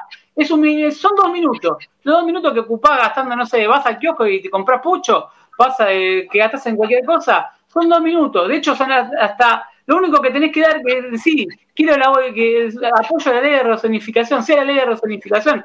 No hay que ser eh, un instructivo. Es muy simple. Tenés que estar a favor y decir el número de orden, nombre y apellido. Eh, y no, no, no tenés que desplazarte mucho. Si, si podés desplazarte mucho, mejor. Pero la verdad, con dos minutos de mail, un minuto que le dediqué, ya está. Por favor, es una, parece una boludez, pero a ver, si le pedimos a los pero Subo un montón, pero subo un montón. Y lo otro que pido ya para cerrar, no se bajen de la cuota social. Más allá de la calentura que haya. Lo único que puedo ya entender a gente que no tiene un mango. Porque la verdad, hay mucha gente que le está pasando como el culo. Eh, ahí San Lorenzo por ahí tendría que facilitar, seguir facilitando que, que la gente pueda pagar la deuda que tiene en cuotas y dar un plan de financiación. Pero los que tienen la posibilidad de pagar, no seamos boludos, no mezclemos a San Lorenzo con los jugadores ni con los dirigentes. Porque si algo que, tenemos que justamente, eh, y que no, que los dirigentes se van a ir, y si los dirigentes se van, eh, San Lorenzo queda para Aparte, después no pueden votar, y si no votamos, los dirigentes no. Claro. Exacto. Como socios tenemos la posibilidad como soy, tengo la posibilidad de votar. Perdón, Pablo, se queda la hora. Pero eh, tengo, posibilidad de votar y para eso tengo que pagar la cuota. Exactamente. la calentura, todo, pero en la medida que se pueda. No seamos boludos, hermano, por favor. Yo a la gente que no tiene guita, no lo, justamente no, no saquemos fuera la gente que está pasando la mal. Hay gente sin laburo, hay gente que puede estar con el laburo con lo justo. Y la verdad, hoy, la verdad, si, si tenés un plan familiar, son dos o tres personas, o una persona mismo, cada uno cuando tenés que subir alquiler, hay, hay gente que tiene otras prioridades. Pero la gente que sí puede abonarlo, no seamos boludos, hermano, separemos lo que son los jugadores y los dirigentes. Después, ya van a cambiar, ya van a venir momentos buenos. Con eso te va a dar mucho momento bueno mucho momento de mierda. Van a ser más lo de mierda que lo bueno. Pero lamentablemente es así. No, sabemos que nacimos. Yo nací en el 88 hasta el 95 no lo vi campeón y eso que fui el que tuvo suerte, y usted también, fueron, fuimos los que tuvimos suerte. Hubo una generación entera que no lo vio campeón durante 21 años. Entonces, y se bancó el descenso, y se bancó la cargada, que son nuestros viejos y nuestros abuelos y todos nuestros familiares. Entonces no seamos boludos, ya, ya chocamos contra esta pared varias veces. Nada más, eso solo. Gracias a todos los que estuvieron del otro lado. Este es el programa de hincha número 2, porque vamos a decir Frenesí ya era el programa de hincha, este también es el programa de hincha, y también somos romeristas, chupaculo de Alve. Te mando un saludo. Que, que ayer nos mandaste al pibe a decirlo, sos un puto. Tenés que decirlo vos, hermano. Dale la cara a vos. si eso lo sabía vos, ¿por qué lo mandas al pibe y muere? Es como, me hace acordar a uno que manda a lo, sube la historia de Instagram y le echa la culpa al otro. No, no sea mala leche. Porque después se agarran con el pibe y dicen, no, el pibe dijo eso, el pibe no labura más ningún medio partidario de San Lorenzo. Eso salió de vos. Porque sabes que es de la interna de San Lorenzo. Solamente eso. Muy buena información. Lo felicito al flaco porque lo dijo. Así que, y si lo echan de, de ahí, le doy lugar en cualquier medio de San Lorenzo. Compramos todo. Gracias a todos. Esto fue el método San Lorenzo. Chao.